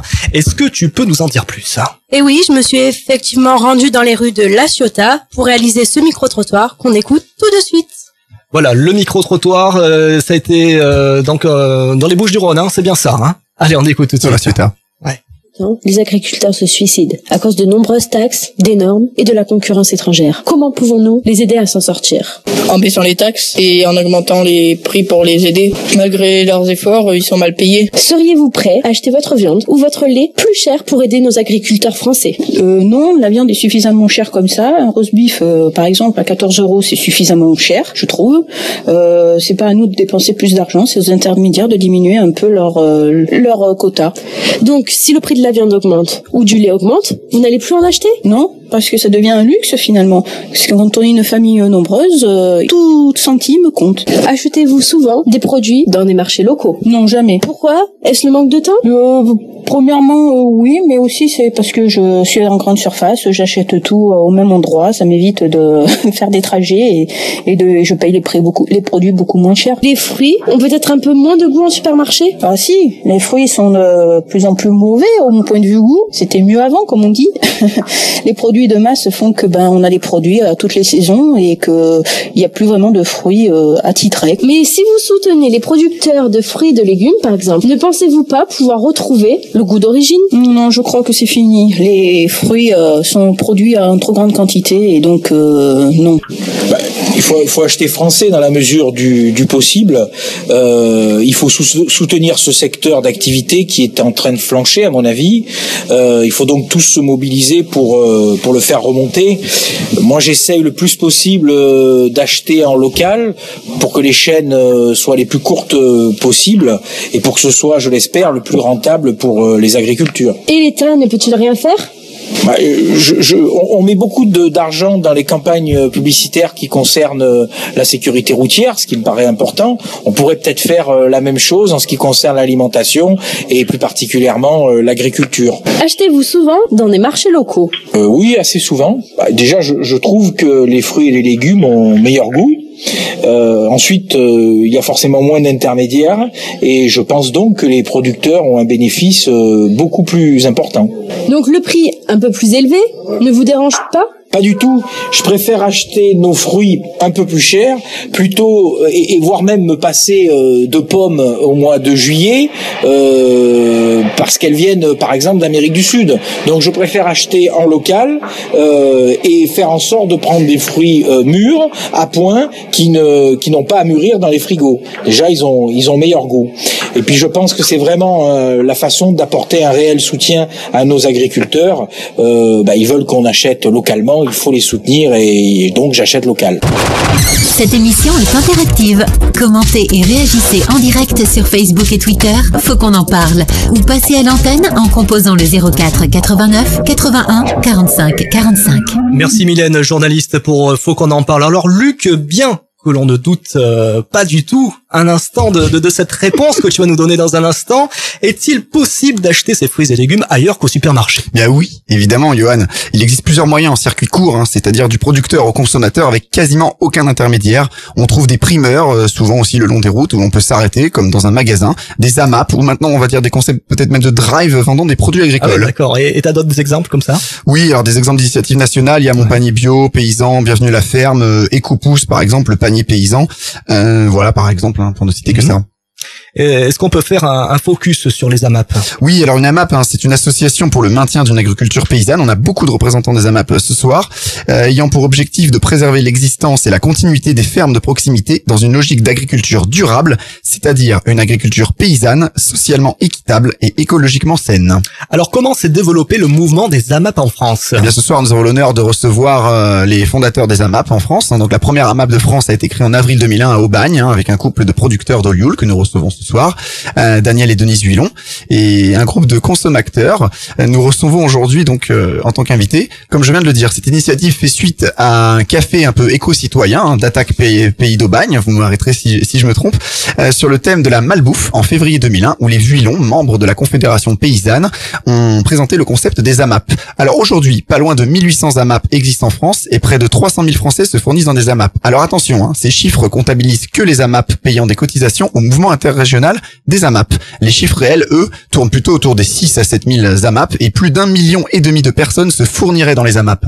Alors tu parlais de, de drive, est-ce que tu peux nous en dire plus? Oui, alors d'autres modes de circuit court hein, commencent à émerger, comme euh, par exemple la ruche qui dit oui. On a euh, Barbara qui nous en parlera tout à l'heure. Le principe, euh, on commande en ligne et chaque semaine, la ruche dans laquelle vous avez commandé vous donne rendez-vous dans votre quartier. Vous venez retirer votre commande et vous rencontrez directement les producteurs. Alors nous recevons sur notre plateau des représentants de modes de distribution alternatifs au supermarché, Barbara de la Ruche qui dit oui, monsieur et madame Villon, les fondateurs des AMAP en France ainsi qu'Odile Primeur au Castellet. Oui, nous tenons à préciser aussi que nous avons sollicité donc toutes les enseignes de supermarchés afin de les convier dans notre émission. Il faut qu'on en parle. Mhm. Tous quasiment nous ont dit euh, non, sauf une. Ouais. Alors euh, peut-être qu'ils ont des choses à cacher. Hein. euh, on est en droit de se poser la question. Ben, on a eu beaucoup de refus quand même. Hein. Alors l'enseigne en question, hein, euh, c'est peut-être des suppositions, tout ça, les choses à cacher. Mais je souhaite quand même souligner que le seul qui avait bien voulu répondre, c'était euh, Leclerc, hein, qui souhaitait euh, parler de leurs alliances locales. Non, mais je les cite. Euh, cependant, euh, voilà, le, le porte-parole, aucun, ils n'ont pas pu trouver de porte-parole. Ils voulaient participer. Voilà, c'est le discours officiel qu'on nous a tenu. Voilà, on, on, le- on le souligne. Euh, voilà, ils se sont excusés auprès de notre secrétaire. Très bien. Alors de plus en plus, euh, on voit justement les supermarchés contre-attaquer, un grand renfort de publicité télé sur leurs marques locales avec des agriculteurs euh, dans leurs clips vidéo. Alors qu'en pensez-vous? Euh, Sont-ils réellement proches des, des producteurs locaux? Qu'est-ce que vous en pensez? Allez, Claudine, par exemple. Claudine, qu'est-ce que vous en pensez de ces campagnes pub qu'on voit là, les supermarchés qui essayent de mettre le paquet là-dessus euh, Nous, on bosse avec des agriculteurs locaux, on voit leurs photos dans les magasins. Et le problème, c'est que nous, nous sommes dans une AMAP et nous ne les voyons pas, ces publicités. Moi, je non me mais ils essayent, ils complètement, essayent quand même de concurrencer ça, du non, coup, je clairement. me sens vraiment complètement décalée avec cette question. Même j'aurais vraiment du mal à y répondre parce qu'on n'y va plus dans les grandes surfaces, étant donné que nous, dans notre AMAP, Bon, on finalement, vous saviez même pas qu'ils font ça. Non. Maintenant, clairement, limite, ils ça. affichent le portrait, je bosse avec tel producteur, monsieur machin de la ville Alors, du coin, moi, etc. je vais vous dire que dans Ouais. notre AMAP, on a 26 paysans qui nous livrent, c'est-à-dire qu'on n'a pas seulement le maraîcher, on a les éleveurs de, de bœufs, de veaux, d'agneaux, de porcs, la viande, de, de, de, de vaches, de chèvres, peut-être bientôt de brebis. Et on a des farines, donc nous, notre paysan qui nous livre les farines, il, il regarde, il nous parle pas du cours du blé. Tout à l'heure, on parlait du cours qui s'effondre, mais ça, on n'en parle pas du tout dans la map. Nous, on est dans le prix juste et rémunérateur. On a toujours le même céréalier et on lui paye ses farines et avec ça, on fait du pain et des gâteaux. Merci. Euh, nous avons eu pas mal de réactions euh, sur notre répondeur euh, Brice. Ah, je crois que à, ce propos. le propos. Oui, oui. sur le- Allez-y. Oui, Donc, moi, monsieur et madame Villon, hein, les Oui, fondateurs des AMAP. hein. Je pense que, si vous voulez, bon, nous, en tant que producteurs, euh, avant d'initier le concept des AMAP, on avait essayé tous les modes de commercialisation possibles. Dans la filière fruits et légumes, c'est compliqué. Euh, c'est compliqué dans toutes les filières, mais dans la filière fruits et légumes, elle est en crise depuis 91, elle s'est jamais remise. Depuis, elle est toujours en crise. C'est une filière qui a vu disparaître un nombre euh, incroyable de, de- de- producteurs, en particulier en Provence, hein, qui était une région leader dans la production de fruits et légumes en France et qui maintenant est, euh, a, a perdu euh, autour de 20 000 exploitations agricoles qui produisaient des fruits et légumes au cours de ces 20 dernières années. Quoi, hein. Donc, euh, euh, c'est une filière très sinistrée. On a essayé tous les modes de commercialisation, dont la grande distribution. Euh, moi, pendant 15 ans, Ah j'ai oui, ils vous vendu, tirent les prix, euh, j'ai vendu mes produits euh, à, aux, aux- aux enseignes que vous avez citées tout à l'heure. Et euh, la, la stratégie de la grande distribution, quand elle s'est implantée, parce qu'il faut pas oublier qu'en 1980, la grande distribution représentait 5% de part de marché. Et aujourd'hui, dans certaines filières, elle est au-delà de 90% de part de marché. Et tout ça, ça s'est pas fait sans dégâts dans les campagnes. Et on Ouais, mais on, voit qu'aujourd'hui, les gens, euh, on a l'impression quand même que les Français sont de plus en plus responsables et se tournent de plus en plus vers les modes alternatifs. Oui, Alors, mais ils- avec leur campagne pub, ils, essayent de racoler. Ils sont quand même mais- allés, euh, ils y sont quand même allés énormément dans les dans la grande distribution, à tel point que ça a fait disparaître les petits commerçants quand même, Mmh. parce que les petits commerçants, ils ont disparu en même temps que les petits paysans quand même. Hein Donc euh, la grande distribution pour s'installer, qu'est-ce qu'elle a fait? Il a fallu qu'elle fasse son trou. Elle l'a fait comment? Elle a fait en éliminant petit à petit les paysans locaux qui faisaient de la concurrence par les circuits qu'ils avaient déjà traditionnellement. Les circuits courts, c'est pas quelque chose de nouveau. Ça existe depuis la nuit des temps, les circuits courts. Donc, euh, depuis toujours, il y avait des relations entre les producteurs qui étaient en ceinture verte autour des villes, les commerçants et les consommateurs. C'est quelque chose qui existe depuis le Moyen Âge au moins, hein, si ce n'est peut-être même euh, avant. Et, euh, et donc, ils, ils ont cassé ça en, en supprimant les, les, les producteurs et les commerçants en faisant quoi? En faisant venir de la marchandise très bon marché lorsqu'elle était en production, euh, lorsque c'était la saison de production, ils faisaient venir de la marchandise extérieure très très bon marché et petit à petit, eh bien les producteurs du coin euh, n'arrivaient plus à être performants et, les, les commerçants non plus et ont disparu au fil des ans et ce assez rapidement quoi. hein. Et aujourd'hui, qu'est-ce qu'ils font? Ils mettent les producteurs, mais où? Dans le magasin, pas à l'extérieur du magasin. C'est-à-dire que ils récupèrent eux les quelques producteurs qui restent, parce qu'il n'en reste plus beaucoup, c'est un petit peu les Indiens dans la ville qui restent quoi. Hein. Alors et moi j'ai eu ma photo à Carrefour pendant que, pendant dix ans quoi, hein, comme euh, fournisseur de salade. Et je me rends compte, je me suis rendu compte qu'en fait j'étais pris en otage par Ah, le système ah oui. quoi. hein. Et, euh, et en même temps ils éliminaient mes copains qui étaient autour quoi. hein. Et, et donc euh, c'est un effet très pervers qu'on observe aujourd'hui, c'est-à-dire quand ils voient, comme ils voient la la, la, la volonté des consommateurs d'a- d'aller vers le, le vers les circuits courts. De plus en plus, hein. Leclerc dit je suis le roi des circuits courts. La meilleure preuve c'est que j'ai les producteurs, mais ils sont pas sur le parking ou à l'extérieur, ils sont dans le magasin. Et, et là on les tient quoi, hein, on tient tout quoi, parce que Hmm. c'est le système est, est, est quand même bien monté quoi. Oui. En plateau, on a beaucoup de personnes qui veulent intervenir. Asiadé Alors, euh, je voulais continuer euh, sur ce sur cette réflexion. En même temps, c'est très très simple effectivement. Ça veut dire que maintenant les supermarchés s'intéressent toujours à avoir des parts de marché. Donc, à partir du moment où les Ils citoyens ont fait ça avec le, le- les, les produits bas de gamme, c'est pour concurrencer les chaînes. euh, À partir du moment où les ils- citoyens sont dans une nouvelle conscience, quand on voit l'exponentielle euh, évolution-croissance des AMAP à partir de 2001, quand on voit les chiffres entre celles qui sont adhérentes à des réseaux interrégionaux et ceux qui, toutes les associations qui se créent de groupements d'achat, de soutien à l'agriculture locale, etc., c'est une part de marché énorme auquel ils ne vont pas euh, renoncer. Donc, ils essaient de rattraper systématiquement le consommateur et de le ramener dans le supermarché. Ça veut dire qu'avec la communication, la publicité, etc., c'est très difficile ont de rester dans une conscience libre. Et effectivement, c'est très difficile de sortir dans un système où il y a des intermédiaires, qu'il y a un besoin de se faire de l'argent et du fric sur le dos des autres. Et effectivement, à chaque fois, ça casse les, les circuits directs. Et là où c'est intéressant, mais c'est comme moi, je vais défendre aussi, euh, bien sûr, la map, mais le marché bio, paysan, local, la vente à la ferme aussi. Il faut, on a, euh, nous, on soutient un système qui est pertinent et qui va un peu plus loin parce qu'on accepte que la nature, elle est comme elle est. On accepte que la saison a une production. On accepte les légumes qui sont dans notre panier. On accepte aussi de discuter avec notre paysan pour pouvoir voir dans sa planification de culture, quand c'est le maraîchage, qu'est-ce qu'il peut euh, améliorer, etc. Puisqu'il sait qu'il va livrer 56 familles le mardi, donc il peut Ça, aller un peu plus dans la variété, etc. que s'il était uniquement sur un marché ou s'il devait fournir que des salades à un supermarché. Donc on essaie de s'améliorer tous ensemble notre vie et être dans un mieux-être.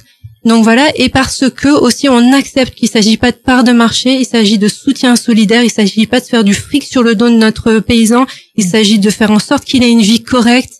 C'est vrai que c'est difficile parce que ils ont un temps de travail dans les champs qui est hallucinant et en même temps, avec ce système-là direct, ils vivent mieux que s'ils étaient euh, aux mains des supermarchés, aux mains des personnes qui viennent se faire de l'argent sur leur dos. En, en effet, tout à fait d'accord. Cependant, je vais quand moi, même essayer de me me faire l'avocat du diable. Ce qui me révolte, c'est que maintenant, vous avez, ils ont mis le bio au supermarché, et comme ils ont Oui. vu maintenant que le sans gluten, ça va être du business, Ah, il y a du business. vous avez du sans gluten. Mais je- le bio qui est dans les supermarchés, le sans gluten qui est du supermarché, le pays, quoi, le paysan du coin, je peux pas dire, mais le bio et, ça, c'est du bio de merde, et c'est du sans gluten de merde, et qui est vendu beaucoup plus cher que si vous allez en biocop ou voir votre paysan. Et du coup, là aussi, il faut faire attention quand on communique hum, à comment consommer du bio, consommer en direct avec son paysan, etc. C'est vraiment manger bien, de qualité, avec du goût. Mais il y a quand même une question. Je, je, je vous rejoins, je vous rejoins là-dessus, mais clairement, est-ce que cette production-là suffirait pour nourrir tout le monde? Est-ce qu'il faut pas aussi? Je, vais, je vais le dire. Enfin voilà, je, je vous rejoins là-dessus. Hein. Est-ce qu'il faut pas de l'agriculture intensive aussi? Mais non, mais il faut arrêter. Non, mais justement, on est là pour débattre. Justifier ça, Voilà. c'est intéressant. Faut- mais là, il faut interroger les paysans eux-mêmes, Mhm. qui sont là, etc. Ça veut dire sur leur, sur combien d'hectares ils arrivent à fournir Mhm. en, en faisant un roulement de culture, etc. Combien de familles Et donc, effectivement, mais, mais à la limite, c'est, c'est Jérôme qui est maraîcher à, On à va lui donner la parole à, Jérôme qui est dans le public. Jérôme Maraîcher. Et donc. Jérôme, il fournit deux AMAP.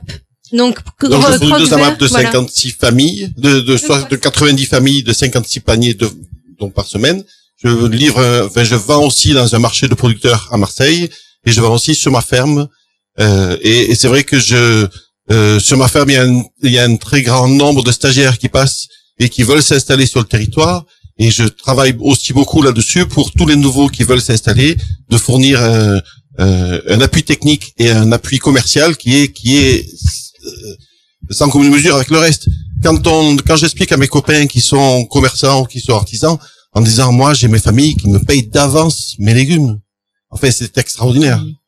Est-ce que peux Oui, oui, sur la définition Oui, Hein des AMAP De la map, voilà. Oui, allez-y, bah oui, parce que vous êtes quand même une des, enfin, vous êtes la fondatrice des AMAP, quand Oui, même, du non, mouvement des AMAP. Voilà pourquoi on a fait la map. Comme, euh, Oui. comme vous a dit Daniel, on a tout essayé. On a même essayé la grande distribution.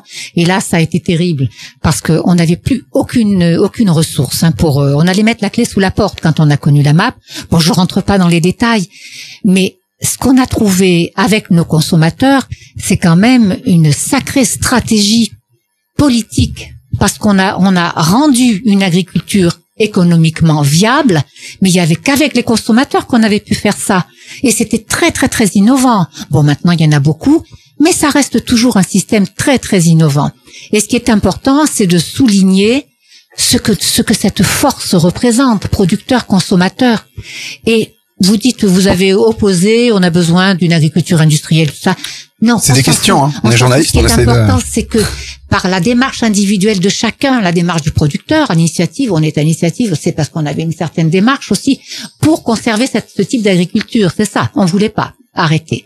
Il n'est jamais rentré dans le conventionnel, Daniel, techniquement. Donc euh, voilà, on voulait, on voulait pas. D'abord, on avait des petites surfaces, on n'était pas vraiment la petite agriculture, quoi. Et tout ça pour dire que quand on a trouvé cette stratégie avec les consommateurs, eh bien, on s'est rendu compte que c'était une sacrée force et que comme ça, il y a que comme ça qu'on pourra arriver. Ça a été très exponentiel et pourquoi? Parce On l'a dit, hein, j'ai donné les chiffres tout à l'heure, hein, 6 à Voilà. 7 000 AMAP, 1 million et demi de personnes Mais qui se fournissent en France dans les AMAP. Il y a une enquête qui a montré que 80% des individus voudraient consommer comme ça. Là, on est majoritaire, comme le syndicat. Là, on est majoritaire, vous voyez. On représente quelque chose. Donc, voilà, bien, bien garder ce, ce type de partenariat. Partenariat qui n'existe pas. Euh, je connais pas d'exemple. On peut dire les scopes. Pourquoi c'est pas pareil? Et ce partenariat mérite vraiment qu'on continue à le promouvoir parce qu'il est hors, il est en marge du marché, en marge de euh, de tout cadre administratif. Il est euh, la, la force du concept AMAP, c'est chaque AMAP sur le terrain. Oui, Aziadé, Juste, je vais vous retourner la question. Moi, je vais vous demander avec les milliers d'hectares de céréales, euh, de céréaliers, combien on nourrit de familles Très bonne question. Parce qu'avec euh, nos petits maraîchers qui sont sur 2, 4, 8 hectares, etc., vraiment, c'est des centaines de personnes qui sont nourries et bien plus encore.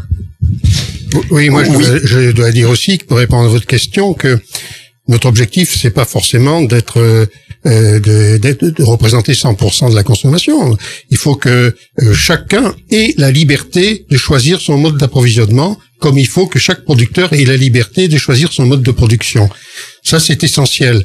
À partir à partir de là, dans le système d'aujourd'hui, euh, dans le système euh, industriel et conventionnel, eh bien aujourd'hui, euh, on produit trop puisque aux États-Unis 50% de la nourriture est détruite, en France 30%, et il n'empêche pas moins qu'il y a 20% de la population mondiale qui n'a pas de quoi manger. Donc, euh, euh, le-. Le, système, le système, c'est pas tellement de dire est-ce que vous êtes capable de, de, de nourrir tout le monde, c'est est-ce que tout le monde a accès à la nourriture? Le problème de fond, il est là. C'est l'accès, au- c'est à- l'accès à la nourriture qui est le problème fondamental. C'est pas le fait de produire, parce que on, on produit déjà beaucoup trop aujourd'hui, quoi. Hein. Oui, puisqu'on jette Par contre, de dire. euh, est-ce que est-ce que l'on produit euh, euh, de, la qualité à la fois qui donne euh, la santé parce que ça c'est la priorité et le plaisir et ça c'est parce que on aime bien la convivialité de la table ça c'est une, une autre question si vous voulez hein mais euh, notre nous notre propos si on voit le euh, au, Japon où ce système a démarré il y a 45 ans ce concept a démarré il y a 45 ans eh bien il y a un japonais sur trois qui est dans ce concept c'est pas trois japonais sur trois c'est un japonais sur trois mais ça a permis de garder 10% de la population sont des agriculteurs au Japon. Ça a permis euh, de maintenir une agriculture sur des surfaces moyennes de 0,8 hectares. Donc on est sur des modèles complètement différents, avec des résultats agronomiques excessivement performants de la part des agriculteurs. C'est pas forcément une agriculteur qui est euh, l'agriculteur du, du passé. C'est une agriculture, c'est une agriculture qui est très à l'avant-garde des techniques euh, développées, même en, en agriculture naturelle et biologique. Eh bien, on a on a parlé pas mal déjà des, des AMAP. On va on va y revenir. On voudrait aussi donner la parole à un nouveau mode hein, de, de consommation euh, comme la ruche qui dit oui, hein, qui est né euh, l'été 2011, donc c'est tout frais. On pourrait presque appeler ça le drive paysan. Mais alors, euh, quand même der- derrière se cache une société, un Equanium SAS, avec qui avec, avec comme actionnaire connu Marc Simoncini et Xavier Niel, qui est l'autre que le grand patron de fournisseur d'accès. Il a déjà brassé 17 millions d'euros en 2014. Est-ce que c'est vraiment éthique de se faire du de l'argent sur son sur le dos? Je sais pas. Euh, Peut-être euh, ou pas. Maintenant, on aimerait bien en savoir un petit peu plus sur ce concept. Qu'est-ce qu'une ruche? Qu'est-ce qu'est-ce que c'est que ce- qu'est-ce Qu'est-ce que ce nouveau mode de, de consommation, de, de drive paysan, moi je l'appelle Barbara? Bonsoir. Alors d'abord, c'est pas qu'un drive, c'est euh, aussi euh, un moyen de rencontrer euh, les producteurs. Donc parce que tout à l'heure on parlait des photos euh, des producteurs qui sont dans les supermarchés et les consommateurs ne sont pas dupes, ils savent bien qu'ils ne voient qu'une photo et euh, que ce soit dans les AMAP ou dans les ruches, les producteurs sont là à chaque distribution et c'est une communauté euh, de la ruche c'est une communauté dans laquelle il y a à la fois les producteurs et les consommateurs les choix sont faits ensemble. Bien sûr, c'est différent d'une AMAP. C'est différent aussi par ses contraintes, puisque le, le consommateur, à chaque euh, vente qui est mise en place une fois par semaine, choisit par le biais d'un site internet qui est très performant. C'est pourquoi euh, la, c'est a une une puissance société. marketing forte. En fait, euh, c'est une start-up. Bah ouais. euh, voilà. c'est une start-up, oui, qui permet de ils ont toucher, les moyens de euh, faire euh, de pousser le business comme ça. oui, parce coup. que pour pouvoir avoir cette infrastructure et ce site web notamment, il a fallu être en, en entreprise, injecter euh, des fonds. Euh, ce qui compte, c'est que le, le but du jeu, c'est de toucher euh, des consommateurs et de faire des circuits courts. Donc, euh, j'allais dire un les- petit peu un petit peu moins court du coup fatalement puisqu'il y a quand même quelques intermédiaires avec ce site etc mais la finalité oui c'est quand même de se rapprocher du du, consom- du producteur et de rapprocher le producteur du consommateur Voilà, il n'y a pas, il y a pas forcément des AMAP partout. Moi-même, j'ai été euh, adhérente euh, de, de deux AMAP, on va dire. Mes parents sont adhérents d'a- d'AMAP depuis, euh, je pense quasiment depuis le début. Il y a aussi des contraintes. Il n'y a pas, par exemple, la bandole euh, d'AMAP euh, qui soit présente. Euh, on est euh, contraint de, de, de prendre le panier, même s'il y a des systèmes d'échange qui peuvent exister euh, semaine par semaine. On va dire que entre le supermarché, euh, la map et la ruche, euh, on peut euh, entre le supermarché et la ruche, je pense que c'est mieux de passer en circuit court par la ruche que d'aller au supermarché. Voilà, donc euh, si à, à Bandol pour euh, pour mon cas, moi je, je cherche à me fournir- chez des producteurs locaux, je n'ai pas la, je n'en ai pas la possibilité, donc j'ai décidé euh, d'ouvrir une ruche sur Bandol. Le site internet euh, et la structure qui est euh, qui a des fonds marketing, oui, m'a permis de démarrer ça rapidement et là à début d'année on va pouvoir euh, commencer les alors après c'est distributions vrai qu'on peut, on peut quand même préciser que bon c'est plutôt pour euh, arrondir les fins de mois en Ah moyenne oui, c'est ça 400 euros représente- par mois que ça rapporte Mais aux responsables de Quand ruche ça tourne largement, euh, ça représente 8% des ventes euh, qui sont faites. Euh, je pense que ça va me prendre largement deux journées de travail pour organiser les distributions et euh, c'est- c'est pas cher payé. Mais je le fais aussi parce que je, je souhaite qu'il y ait cet accès aux produits locaux euh, pour euh, pour ma ville, enfin pour Bandol. Donc euh, c'est aussi un choix de ma part. Ah, moi j'ai une question parce qu'on entend on a entendu dire euh, une question pour les AMAP en fait on voulait savoir pourquoi les AMAP disent non à la ruche qui dit oui et l'inverse n'est pas réciproque Barbara déjà Alors, vous vous c'est dites pas, non aux AMAP pas- voilà, Non, moi je dis pas du tout dans pas votre AMAP niveau. et pas toutes les AMAP. euh, pas- C'est quelques personnes des AMAP qui ont eu des propos envers la ruche qui dit oui. Oui, mais voilà. Je Et sais pas, ça on, a, reste, on a, on a euh, vu des choses là-dessus, Oui, euh, soi-disant il y a de la tromperie, euh, il y a un problème d'éthique avec Xavier Niel, Marc Simoncini. Mythique, tout ça. Avec Enfin, son, avec son moyen d'information, ce qu'on a reproché à la ruche qui dit oui, c'est vous ouvrez Internet et vous trouvez c'est comme une AMAP moins les contraintes. Mettez-vous à la place d'un consommateur.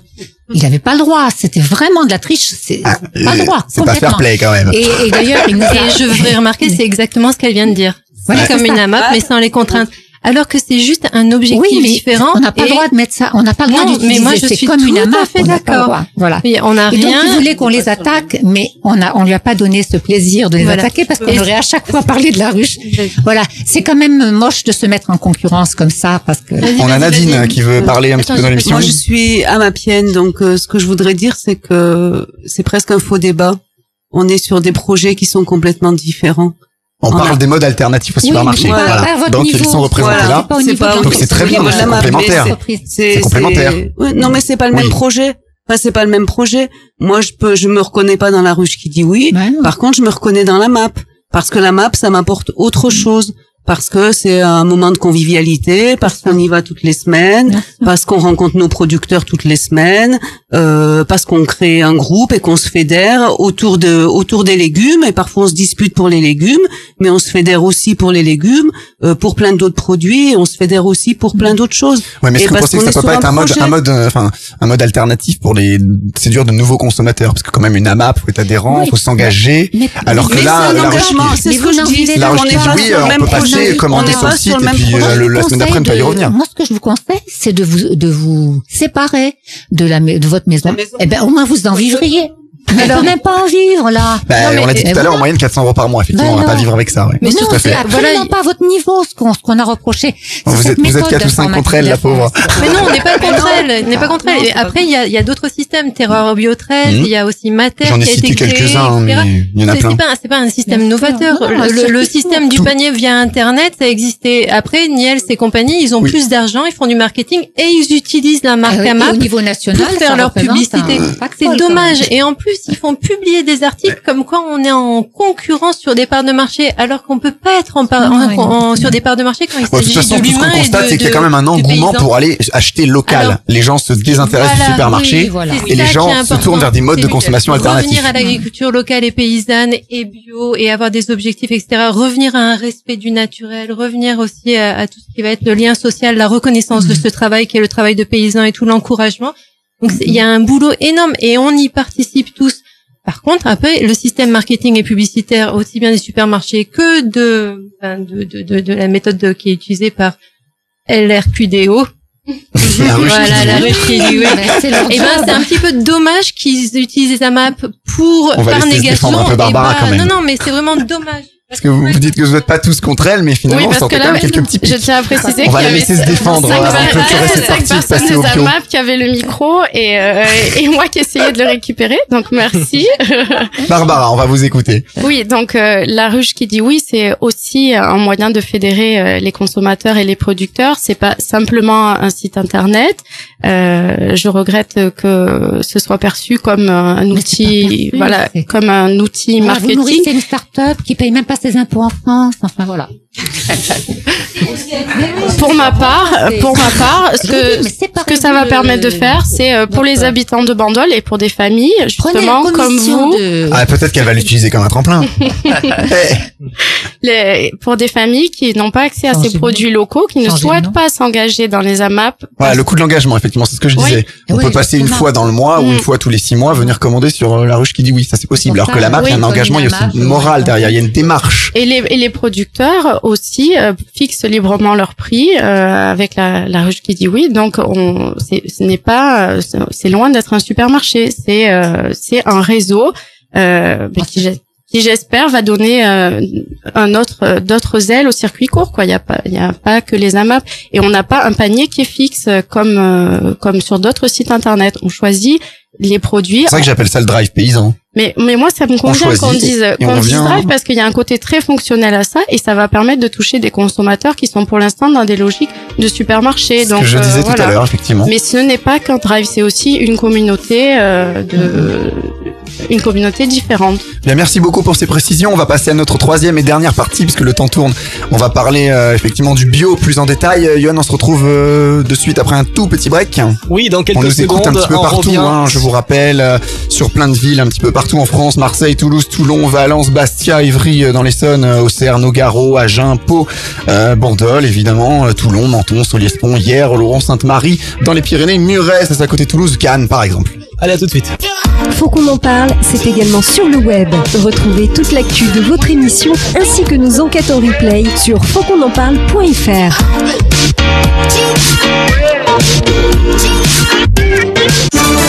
Réagissez et commentez nos sujets d'actualité en rejoignant notre page Facebook Faut qu'on en parle. Faut qu'on en parle, c'est le talk show qui aborde des sujets qui vous concernent.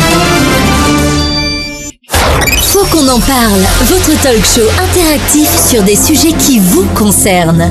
Présenté par Luc et Johan en direct. Top FM, le son du Sud. Génération. Radio Festival Vallée du Rhône. Radion, Mangimbo FM 99.7. Radio 16, 99.2. RLM Bastia 106.7. Radio Vallée. Radio Vallée. Mélodie FM. La régionale des Pyrénées. Troisième et dernière partie, vous êtes sur votre radio, restez bien calés, faut qu'on en parle, l'émission qui aborde des sujets qui vous concernent, faut qu'on en parle.fr, c'est également notre site internet, retrouvez tous les podcasts de votre euh, émission, vous pouvez nous écouter en direct euh, également, vous êtes très nombreux ce soir, nous vous en remercions. Retour sur le plateau de Faut qu'on en parle, l'émission qui traite donc de ces sujets qui préoccupent les Français, on peut dire ça. Notre enquête ce soir, eh bien agriculture en danger quand la France n'est plus dans son assiette. Euh, cette partie est consacrée à l'alimentation et notamment les produits bio. Nous allons en parler dans un instant avec euh, nos invités. On va faire un rapide tour de table. Euh, Luc, des personnes qui sont qui sont présentes et je crois qu'il y a beaucoup de personnes des AMAP. Oui, oui, énormément. Voilà, on on a fondateur des AMAP, on citer, a hein. Sylvain Apostolo, porte-parole de la Confédération paysanne du Var, euh, Gilles Milo de la FNSEA, on a Barbara de la Ruche qui dit oui. On fait un tour rapide, on Voilà, a beaucoup d'agriculteurs en studio, enfin on est une vingtaine de, de personnes dans les studios. On va aborder cette question du bio, effectivement, Johan. Eh oui, mais justement, puis quel constat euh, on peut faire sur nos modes de consommation depuis ces, ces dernières décennies Bah, écoute, depuis 50 ans, ils ont considérablement changé. hein, quand même, depuis 1960, euh, le panier alimentaire des Français s'est modifié. La viande, les fruits, les légumes, l'alcool cèdent du terrain au profit des produits transformés. Les Français mangent quand même moins de viande et de plus en plus de plats préparés. Euh, ça arrête pas euh, de, de bah, en fait, les gens ont moins en moins de temps, en fait, aussi malheureusement, de cuisiner. Euh, on peut faire un, un rapide euh, focus sur la composition du panier alimentaire en 1960 en- et aujourd'hui. On voit très nettement en pourcentage hein, que la, la viande a énormément chuté. Pain et céréales, on va dire que ça se, ça se maintient. Les fruits et légumes, malheureusement, la consommation des fruits et légumes a baissé.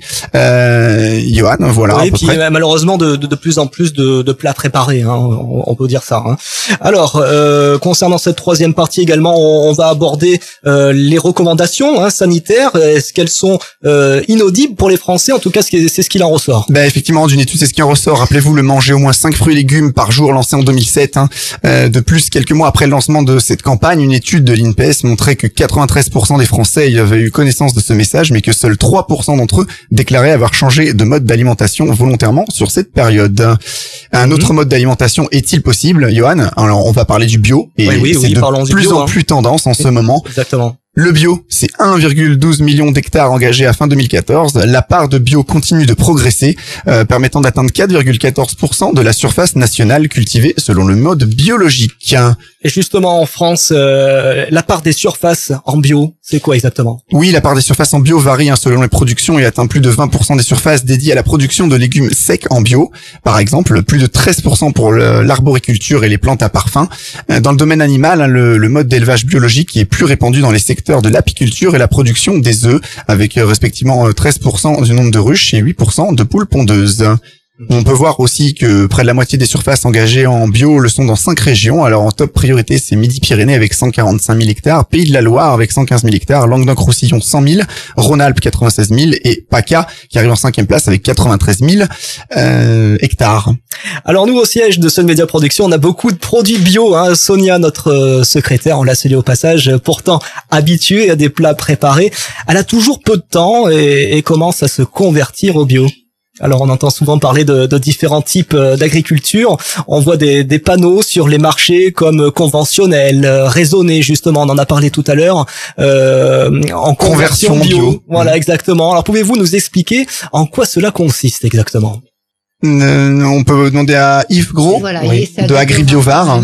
Donc euh, sur C'est vrai, on voit beaucoup de choses comme ça. L'agriculture biologique est définie par un cahier des charges, c'est-à-dire des règles pour pour produire et des, des produits à utiliser, euh, dans le sens surtout pour euh, protéger à la fois la santé des consommateurs et la santé de la santé de la terre, en fait, avec cet esprit que pour nos enfants, laissons une terre euh, en, en- en très bon état. Euh, vous avez parlé de en conversion parce qu'on ne peut pas être en bio tout de suite. euh, C'est-à-dire qu'on utilise encore des pesticides ou pas non, alors en ce moment-là, c'est on- quoi conversion en bio La conversion, c'est-à-dire qu'on on travaille avec la règle bio et on est toujours contrôlé. Hein, c'est la seule agriculture vraiment bien contrôlée, mais on peut pas afficher bio pendant un an ou deux ans ou voire trois ans pour les peut-être, pérennes. Voilà.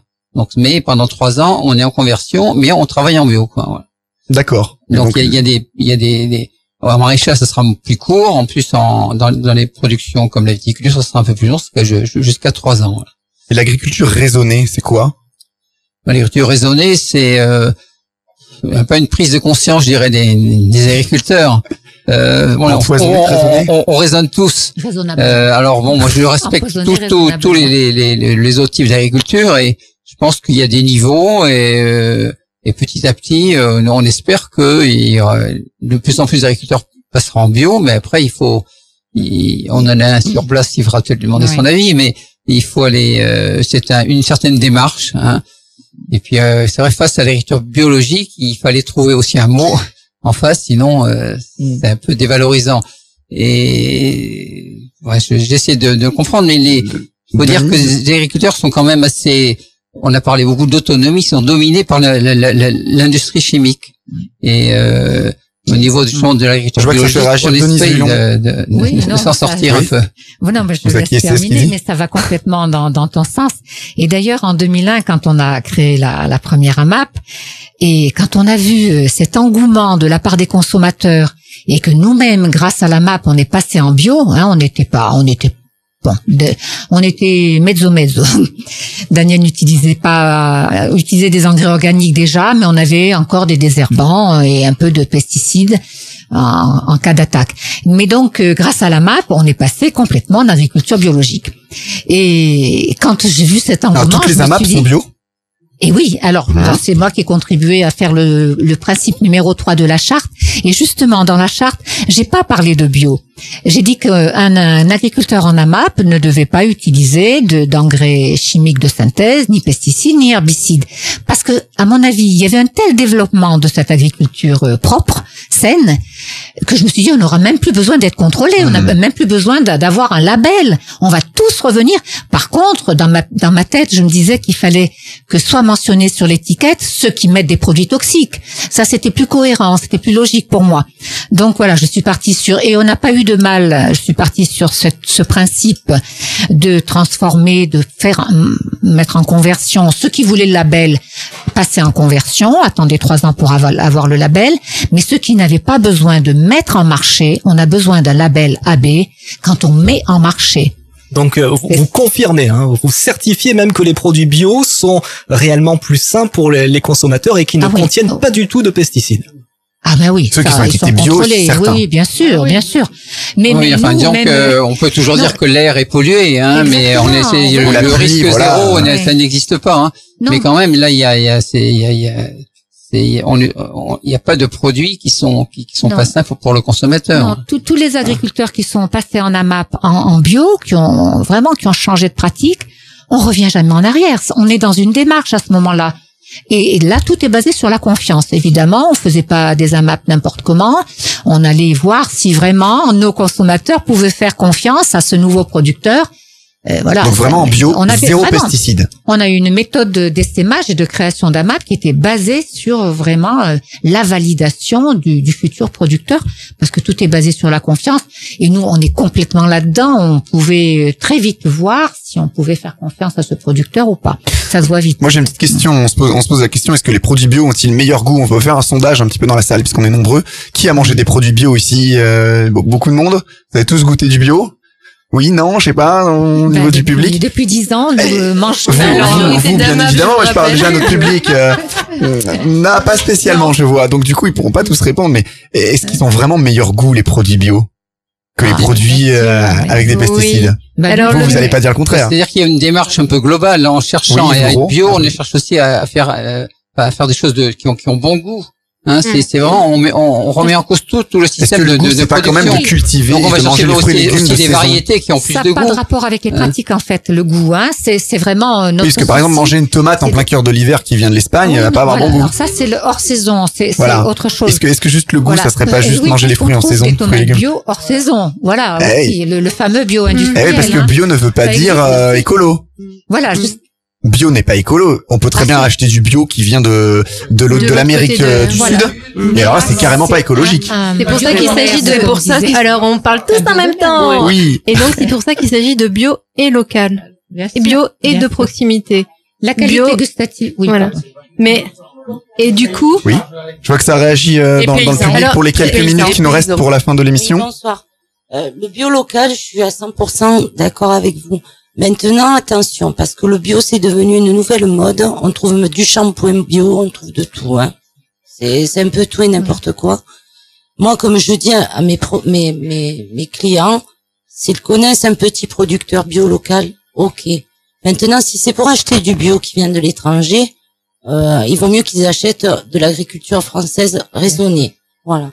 Bien Parce que il n'y a pas le même cahier des charges à l'étranger et moi j'y crois pas trop au bio de l'étranger. Voilà. Il faut se méfier de, de du mot bio. Voilà. Oui, mais juste, juste Oui, allez-y, Pardon. allez-y, allez-y. Oui, voilà, je trouve que dans les AMAP, on a, on a fait de gros, gros, gros progrès. Chaque producteur en AMAP est capable de, de, de- d'informer ses consommateurs. Les consommateurs prennent, quand ils sont dans une AMAP avec cette proximité qu'on a, les gens voient ce qui pousse, voient ce qui est planté, voient nos, nos méthodes, eh bien, ils prennent conscience, ils savent lire les étiquettes, ils savent ce que c'est maintenant. Ça, c'est énorme, cette, cette éducation qui s'est faite grâce aux, grâce aux AMAP. Réaction dans le public. Oui.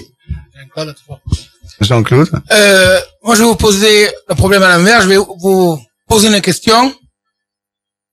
La pollinisation, que ce soit des fruits ou des légumes, se font par les abeilles. Dites-moi, une abeille, elle, par rapport à sa ruche, fait euh, euh, à peu près un, un rayon de 4 km. Quand, quand l'abeille arrive sur une fleur, est-ce qu'elle est capable de déterminer si la fleur est bio ou non bio? Non, elle meurt si elle est pas bio. Elle en meurt. On n'a quand même pas des, des produits qui tuent l'abeille dans les 30 secondes et qui tuent la pollinisation d'un fruit. Non, mais C'est euh, juste la question à méditer, vous avez toute la nuit pour le faire. Merci.